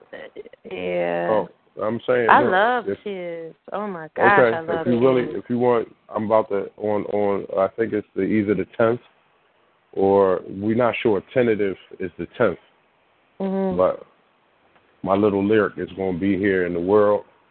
Oh, And- lyric. I love the name. I like that. Yes. Yep. Little lyric will be here and she already got me wrapped around her little finger. Yeah. I just rushed while I was I was driving when I was talking to y'all, coming from work. I then ran upstairs and had to rub the belly Oh my to God. make sure. What? What? What? I, I talked to my daughter. I love it. You I know what I'm love saying? it. I love it. Now I'm gonna get a lot of flack for what I'm about to say because it's a woman's show, but I'm I'm that I'm that I'm that one, two three in the morning. What you want? All right, I'm going, oh, and I'm out the door, getting the Seven. snacks or, yeah, I mean, seven. you know that's, That's what right. I do, you Yeah. know whatever. But I this this is, yeah, I'm saying. Oh, and see, you say you want to know? I got I got plenty. You know what I'm saying? This this number eleven. So when you you you know you want to borrow something, come on get it. Number eleven. Yeah, yeah, Who has Yeah. eleven? You yeah. busy. oh, busy. Five five girls, five boys. Get what? Wow. I'll take the newborn. I'll take the new baby. It's Man, nothing listen. like a newborn. Ooh, We gonna have eleven. We're gonna have a time with this one though. Well, my cousin is nineteen. He's only he's not even a whole year older than me. Yeah, well, we're gonna have a problem with this one. He Heart- is nineteen she drinks kids. she drinks water and gets heartburn. Oh wow. Oh wow. Okay.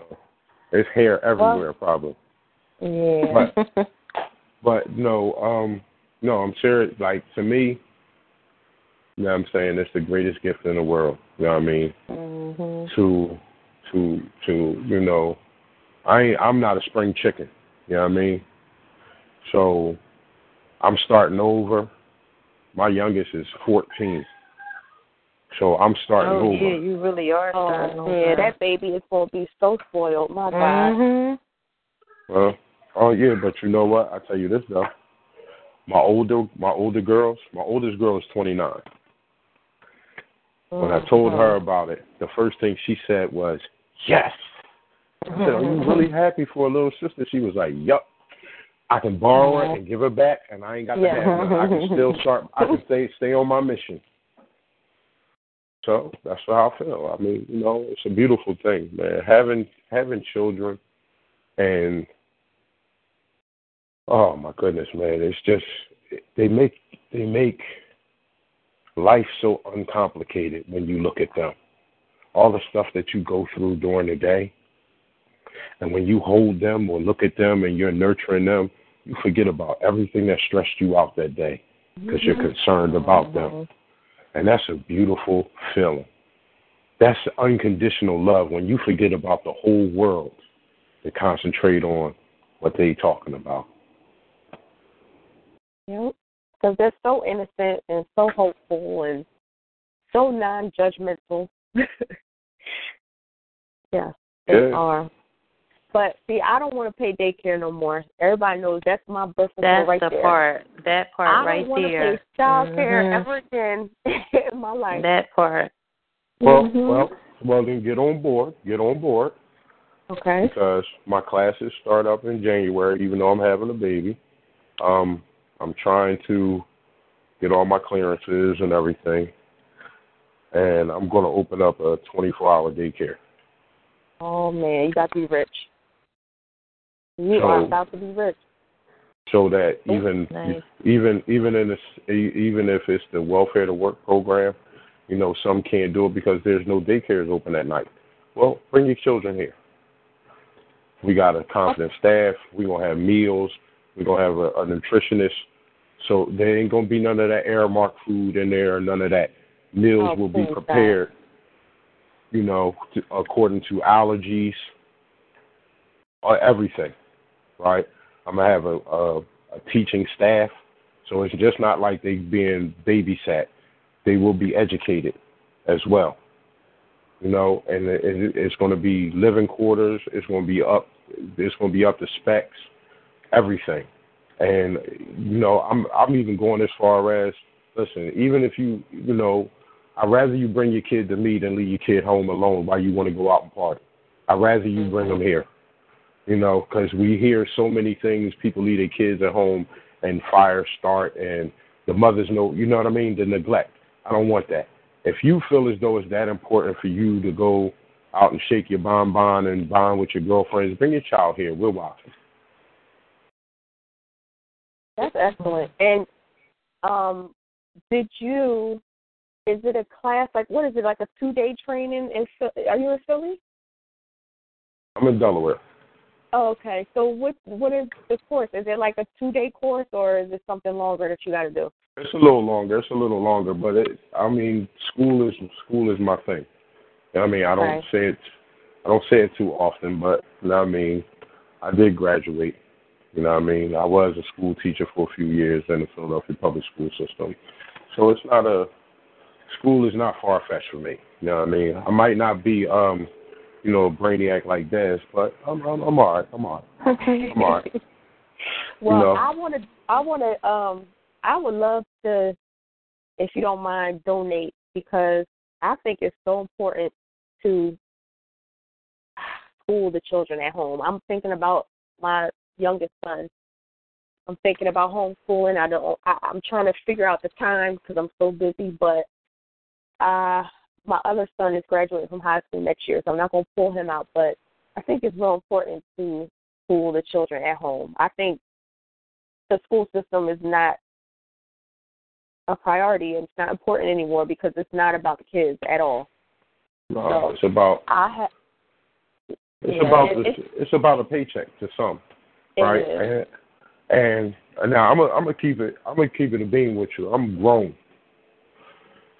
This one teacher stands out in my mind, right? Mm, He was mhm. he was he was my eighth grade math teacher at Strawberry Mansion. His Mhm. name was Carlos Burke, Mr. Burke, right? And we used to like, you know, the first couple days, you know, after you get your roster, y'all go in there, we all rowdy, laughing and playing. So it went on for a couple days, and all he did was sit there and he would open his briefcase up and read his newspaper. So one day I asked him, I said, "Yo, I, I said, I said, Mr. Burke, what's up, man? You you going to teach us or what?" He said, "When y'all come in here and act like y'all want to learn, I'll teach you. I got my education. I get a paycheck whether I teach you or I don't. But it's up to you if you want to learn." Wow. I never forget that dude for that, right? I actually, and then, and and I was a class clown to an extent. I did my work, but I still like to, you know, do stupid stuff. I was a kid, right? But the next day when I came into class, I sat in the front of the class. People came in and was like, "Yo, what's up, man? You ain't, yo, cool out, man. Let's let's see what he got to say." And he started teaching us, and he made it fun.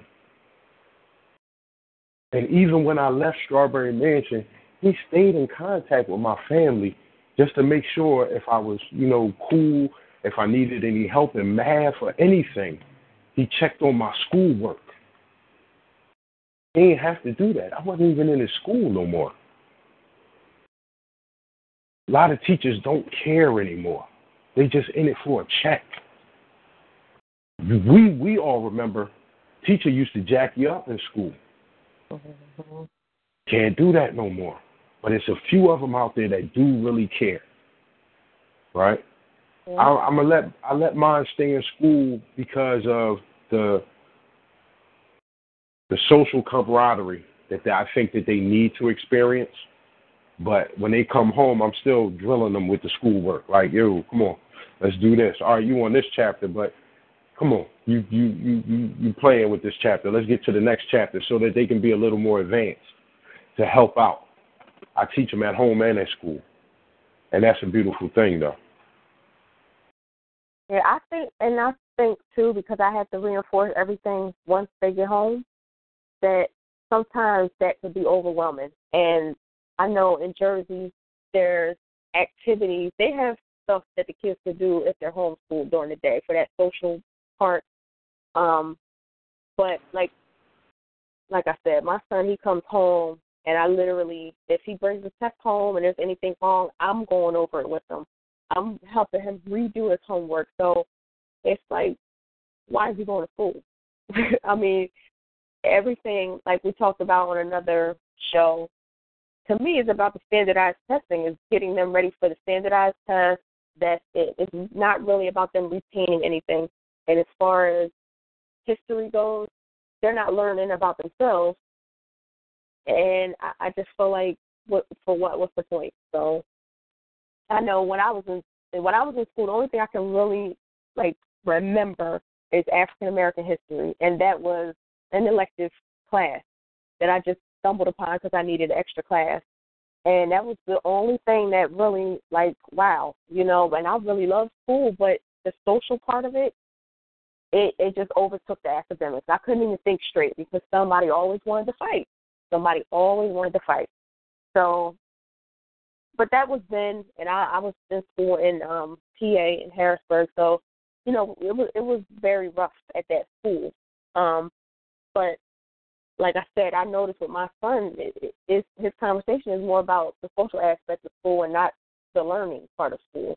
So I'm redoing everything when he gets home anyway. So yeah, but I like I said, I have um a lot of stuff that I've I've gotten for my girls who for younger kids that I would definitely donate books, brand new books, and the kids, you know, my kids, I have books all over the house and I don't make them read anything. They just go and grab because that that's even part of the decoration around here. But that's not going on at school. They have iPads at school. That's what they do. they don't hardly pick up a book at all. So I am applauding you for for doing this because it's going to make a lot of you know change for young kids. And when they start school, they'll be more prepared. You know, than going to daycare and just kind of sitting there and not really doing much. Yeah, well, well, you know, you need to know more than just coloring when you, Right. you know, get out of get out of daycare. It's just that, you know, like some, but like some of my homies, they don't like when I say it. Right in Japan, you know, they go to school six days a week, Mhm. all year long. They get they get like two weeks off in the summer, two weeks off. They get two weeks off per season. Yep. right? And but they're in school now. They're not in school all day, but they go every day because if you're in school, in my opinion, the learning curve. Once you're in school eight nine hours, you forgot what happened the first Yeah. couple of hours, Mhm. right? So if you could shorten the day, right? Shorten the day, but have them go more days, it would be more beneficial to these children. Now, of course, they're not going to see it that way. Those that you know, they're just trying to get by. But the ones that are actually there learning, you and, and I think the ones that are just trying to get by will learn more if they had a shortened day, but they had to go to school more days. Right. They would be more engaged, I think, because once you're out of school for the summer, you're spending four or five months trying to catch up, and that's frustrating for the kids. They're they're trying to remember what they learned four months prior. Um, They so they yeah, lack I- I- passion too. They lack passion, and they don't. A lot of teachers don't adjust their um their uh style, the instructional style. I remember being like math was my favorite, my absolute favorite. As a matter of fact, it was my under one of my undergraduate majors, and I remember being um in high school, and um we had a foreign teacher for uh one of the algebra classes. Sita was her name, and she would get up. I I I I understood it, but but that was my strength. But she would um teach, and the rest of the class would look at her and they not understand, and I would literally get up out of my seat, go to the board, and explain it, um, show it in a different way so that everybody would get it. Sita would see that the majority of the class did not understand it in the way that she was explaining it. Right. Yet she ignored that and continued to, you know, do it in that way and, you know, and could have potentially just lost everybody. Yeah. Had I not interjected. Like I I didn't care. Like I would get up and just do it because it drove me nuts. Like you see and nobody gets it and yet you're still you know doing it in this way and another thing um i recently i was in philadelphia um one of my friends um took me to their son's school um he he goes to a, a school for um like kids that have like behavioral issues and such.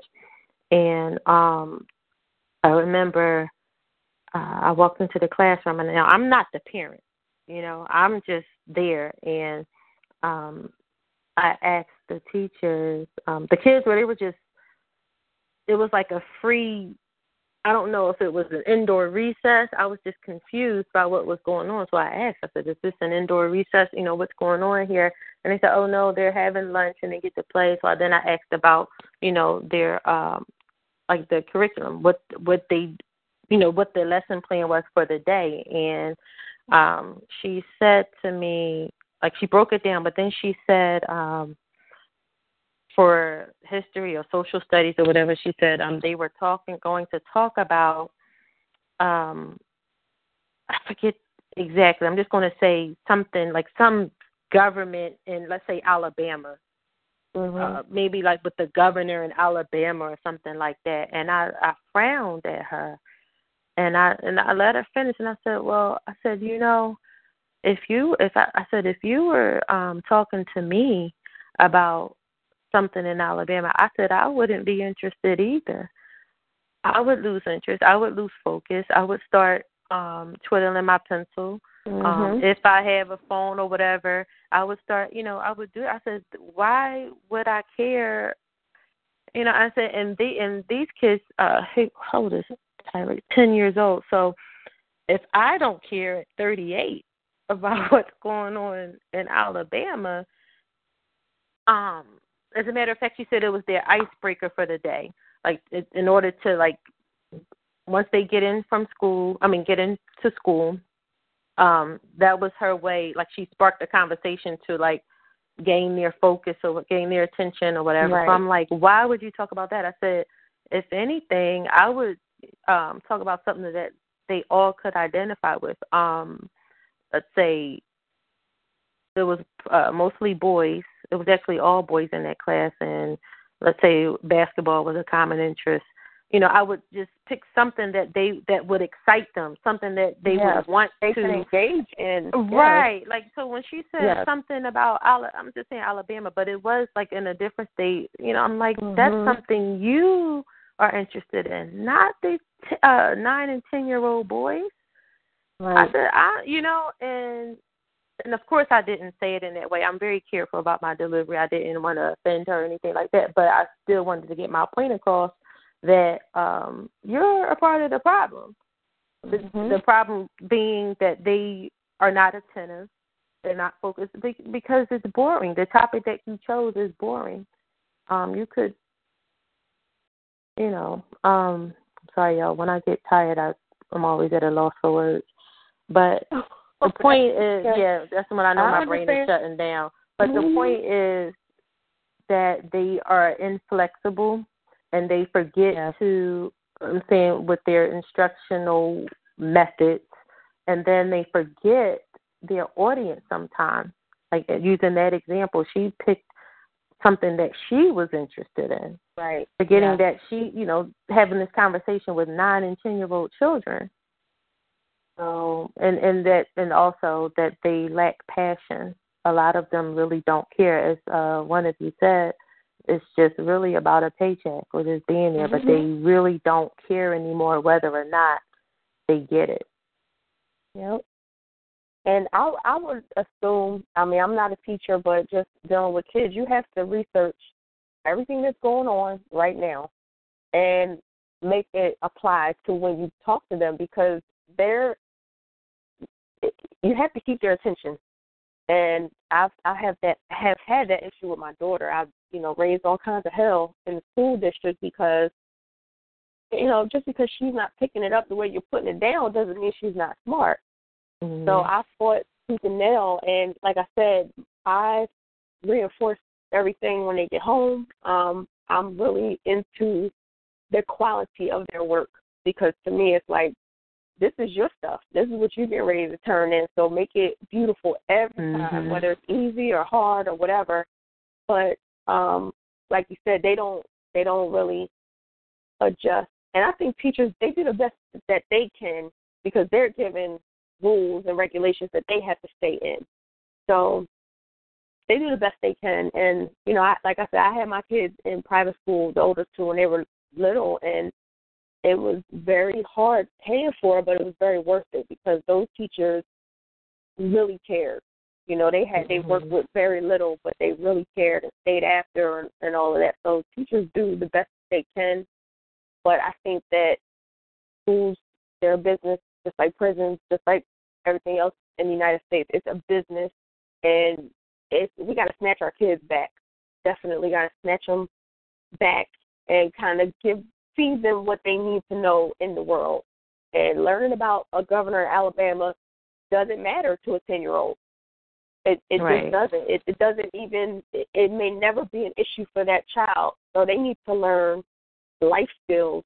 They need to learn their history. That's something that I think is very important for black kids, especially. they need to learn their history in particular. Um, black girls, especially, need to learn about women's history and you know all the things that women have gone through. You can't really identify with yourself. I think that will help with the confidence level if you knew exactly what happened before you, before you even came. The the fight that occurred before you even were born. I think that would build a lot of confidence in you know our kids. So I applaud you again, um, Mr. I can't believe you said that for creating that. It's giving me chills, really, because people don't care. People just don't mm-hmm. care. That we just complain about how terrible our kids are, but we're nobody's helping to fix it. So I really applaud that because it's going. That's going to be a lot of work, but it's definitely worth it.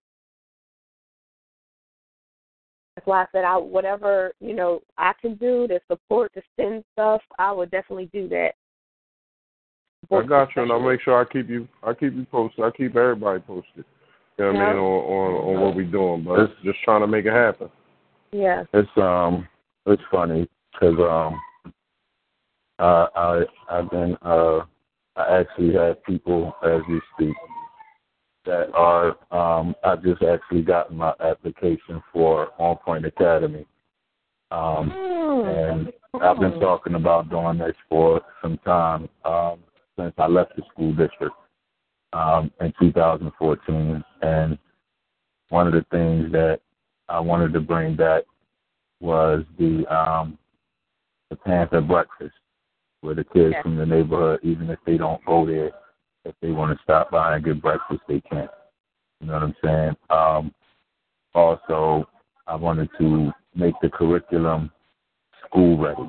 You know what I mean? Because I I was having a conversation with a friend of mine, and she was saying how her daughters, you know, just go to school and they come back with their knees, that holes in the knees of their pants and stuff, because they just crawl around all day. They take naps, they watch movies. You know what I mean? Where we we don't want to do that.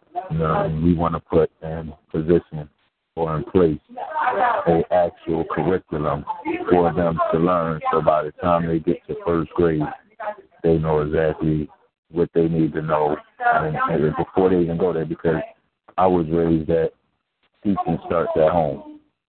You know what I'm saying? So we all know in the days, times, and society that everybody at, at home ain't teaching. You know what I mean? The television is teaching them. So in that situation, we want to make sure that the children are are, are ready. You know, uh, school ready. Um, so yeah, we've been we've been talking about going on Point Academy for some time. Um, it was actually the idea actually started as a charter school, and there was a lot of um, red tape with the charter school thing. That's what I kind of got a little discouraged to be honest with you because there was a lot that you had to know, do, be everything. You know what I mean? Because we were talking about, I think it was like, uh, it wasn't up to eighth grade. I think it went up to like fifth grade or something like that. But On Point Academy will be servicing children that are between the ages of, I believe it's like four and six, something to that nature, where right before they go to first grade. I don't remember what grade first grade is. I think it's like seven or something like that. Um, no, what, what grade is first grade? Six.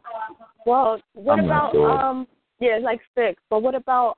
So you want to do like a um kindergarten, like pre-K and kindergarten? It's like a pre-K. It's like a Okay. pre-K. Yeah. Okay. Um, I don't. I, I don't really want to. I don't want the daycare age. You know what I mean? Um, that's Mhm. not. You know, we want them school ready. You know what I'm saying? Um, so we want them when they go to first grade. We want them to know everything they need to know and some. You know what I'm saying? So when they do watch movies, it'll be movies that are both entertaining and educational at the same time. Because we both know, I mean, we all know that children learn through um, fun. A lot of times, if it's boring to them, they're not going to care about it. They're not going to tune in. You know what I mean? No matter what, who you are or what type program you have, if it's not engaging and interactive, as a teacher for 15 years in the school district, I know if children are not engaged and they're not interacting, they're not going to be engaged and they're not going to interact. You know what I'm saying? So it, it, I'm blessed to have Kim uh, Mitchell, who who is on Point 360 coordinator uh, with the mentoring program, who still teaches in the classroom. And once On Point Academy starts, um, I'm hoping that she will actually take on like a director position or something. Because I honestly, I just want to see it, it grow and go. I don't want to really be involved as far as teaching or any of that. I don't want to. I just want to watch and make sure everybody doing what they're supposed to do as far as the school, so you know I can see, you know that the the the children develop and come through us, through the people that we have there, and you know make it. You know what I mean? Go to the first grade knowing what they need to go, come back years later. Like that's the type thing I want. I would like to see. The same impact and influence that I made as a teacher, the same impact and influence that I want to make as uh, a a person with a a actual you know school or you know academy, whatever. You know, they'll wear uniforms. You know what I mean? So it's it's it's in the works. It's in play. Um, I'm, I'm I have the paperwork, but as I said before, it's so much going on with with on point right now as far as the radio, the print, the apparel. Like I'm so far behind, but that paperwork right there is getting pushed because uh, I have some people that's in the cut waiting. I mean? But a lot of people are telling me, man, listen, you, you're doing too much. You know what I'm saying? You're doing too much. This one right here is what you need to be doing. And I agree. So, um, listen, that's what we all need, our own schools. Then we need to graduate to our own market. You know what I'm saying? So, I mean, it's, it's, I'm loving the positive, the positivity right now. I'm loving Yeah. it. Well, I would love to be a part of that as well because I think that that age group that's important to get them at that age with you know prepping and also confidence building at that age. And I was actually talking to someone. I had a meeting and training today, and I'm involved in a couple organizations, but this one is called the Women of Color Task Force. That's one of the organizations I want to see if you're you'd be interested in. It's it's focused on domestic violence awareness and prevention, but um, like I said, I I always think that you know the younger you get kids, the better.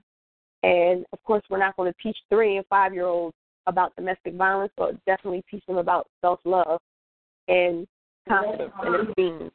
So, you know, you instill that in a child at, at three, they will be they won't be bound to run into that type of problem later in life. But sometimes we skip over that subject, you know, with little ones. So, um, but the but these women are phenomenal. They're on target with what how we need to market this, how we need to get the information out there. But my fo- my focus, their focus is is awareness, and they help a lot of women that have already experienced it. But to me, it's like prevention, prevention, prevention. We're very reactive, so I think if we get the kids young and really make a point to talk about loving themselves and being confident and you know being you know taking pride in their work, taking pride in the way they're dressed and their neatness and all of that kind of stuff. And we instill that when they're young, and just keep building on that. I think we would have a different turnout, especially we talked about girls. We would have a different turnout with young ladies in middle school and high school and the young men. And conflict won't be such a big deal for young kids because they're going to be too much in love with themselves to even get involved. And that's that's my goal with my organization and also working with others is kind of getting them young. So um, I love it. I love the whole idea of opening a school for black kids. I love it because I think they. I mean, I'm sure you guys are going to throw some history in there, and that's important also. I love Martin Luther King, and I love Rosa Parks, which today marks the day that she protested. Um, I know there was others before her, um, but today is her day that she protested, and I love the the information about that. But there's more to Black people than those two people. There was there, there's a lot of people involved in the civil rights movement and Black history. Yeah. So the kids need to know. They definitely need to know. No.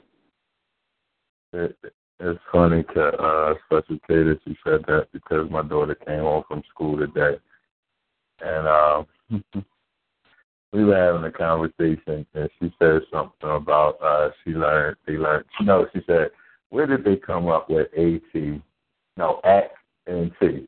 I was like, What? Did they come up with at and T? I was like, You mean AT and T? She was like, Yeah, that thing at and T. I was like, I don't know. I think it stands for, you know, Alexander Graham Bell's telephone. Al- Uh, I, I forgot what I told her. But that's what I guess it stands for. Uh, I guess it's, you know, something to do with Alexander Graham Bell that uh, they say made the telephone. I was like, but he actually didn't. Uh, Granville, she was there, and she was like, and he was black, wasn't he? I was like, yep. She was like, I knew you was going to tell me that. right? Yeah. I knew you was going to tell me that. She was like, that was Yep. going to be my next thing. He stole it from a black person, didn't he? Because I beat them. I, I don't want to say, are we following or we we don't? Oh, yeah.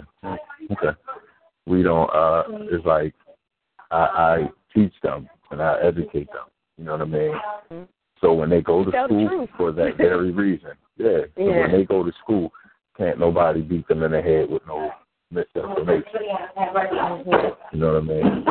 So that situation, I actually was proud of her that she even said that. But she's a wise one anyway. She's a little wise ass. So you know what I mean? Um, it, it, Rosa Parks and Martin Luther King will probably be the last ones that we learn about in this academy.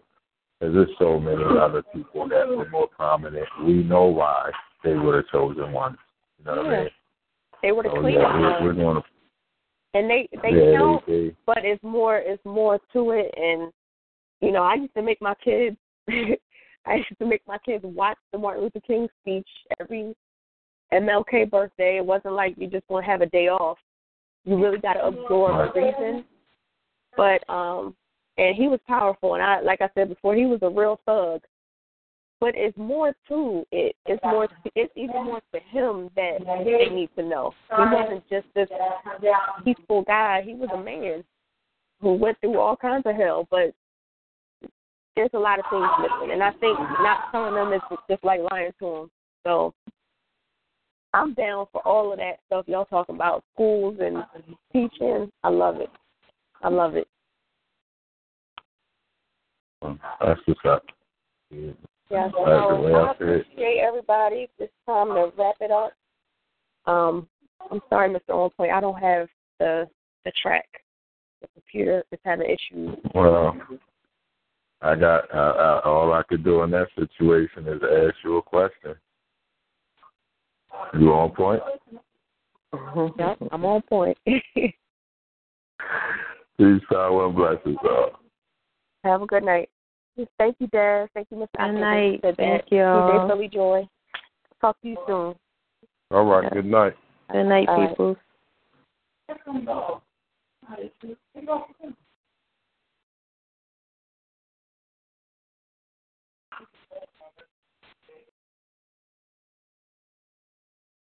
I don't know if she wants to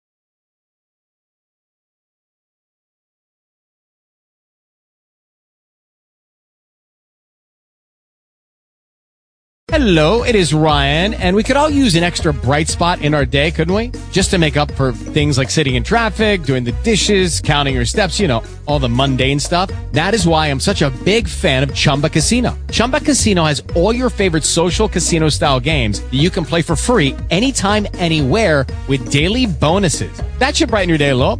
Actually, a lot. So sign up now at chumbacasino.com. That's chumbacasino.com. No purchase necessary. VGW. Void were prohibited by law. See terms and conditions. 18 plus.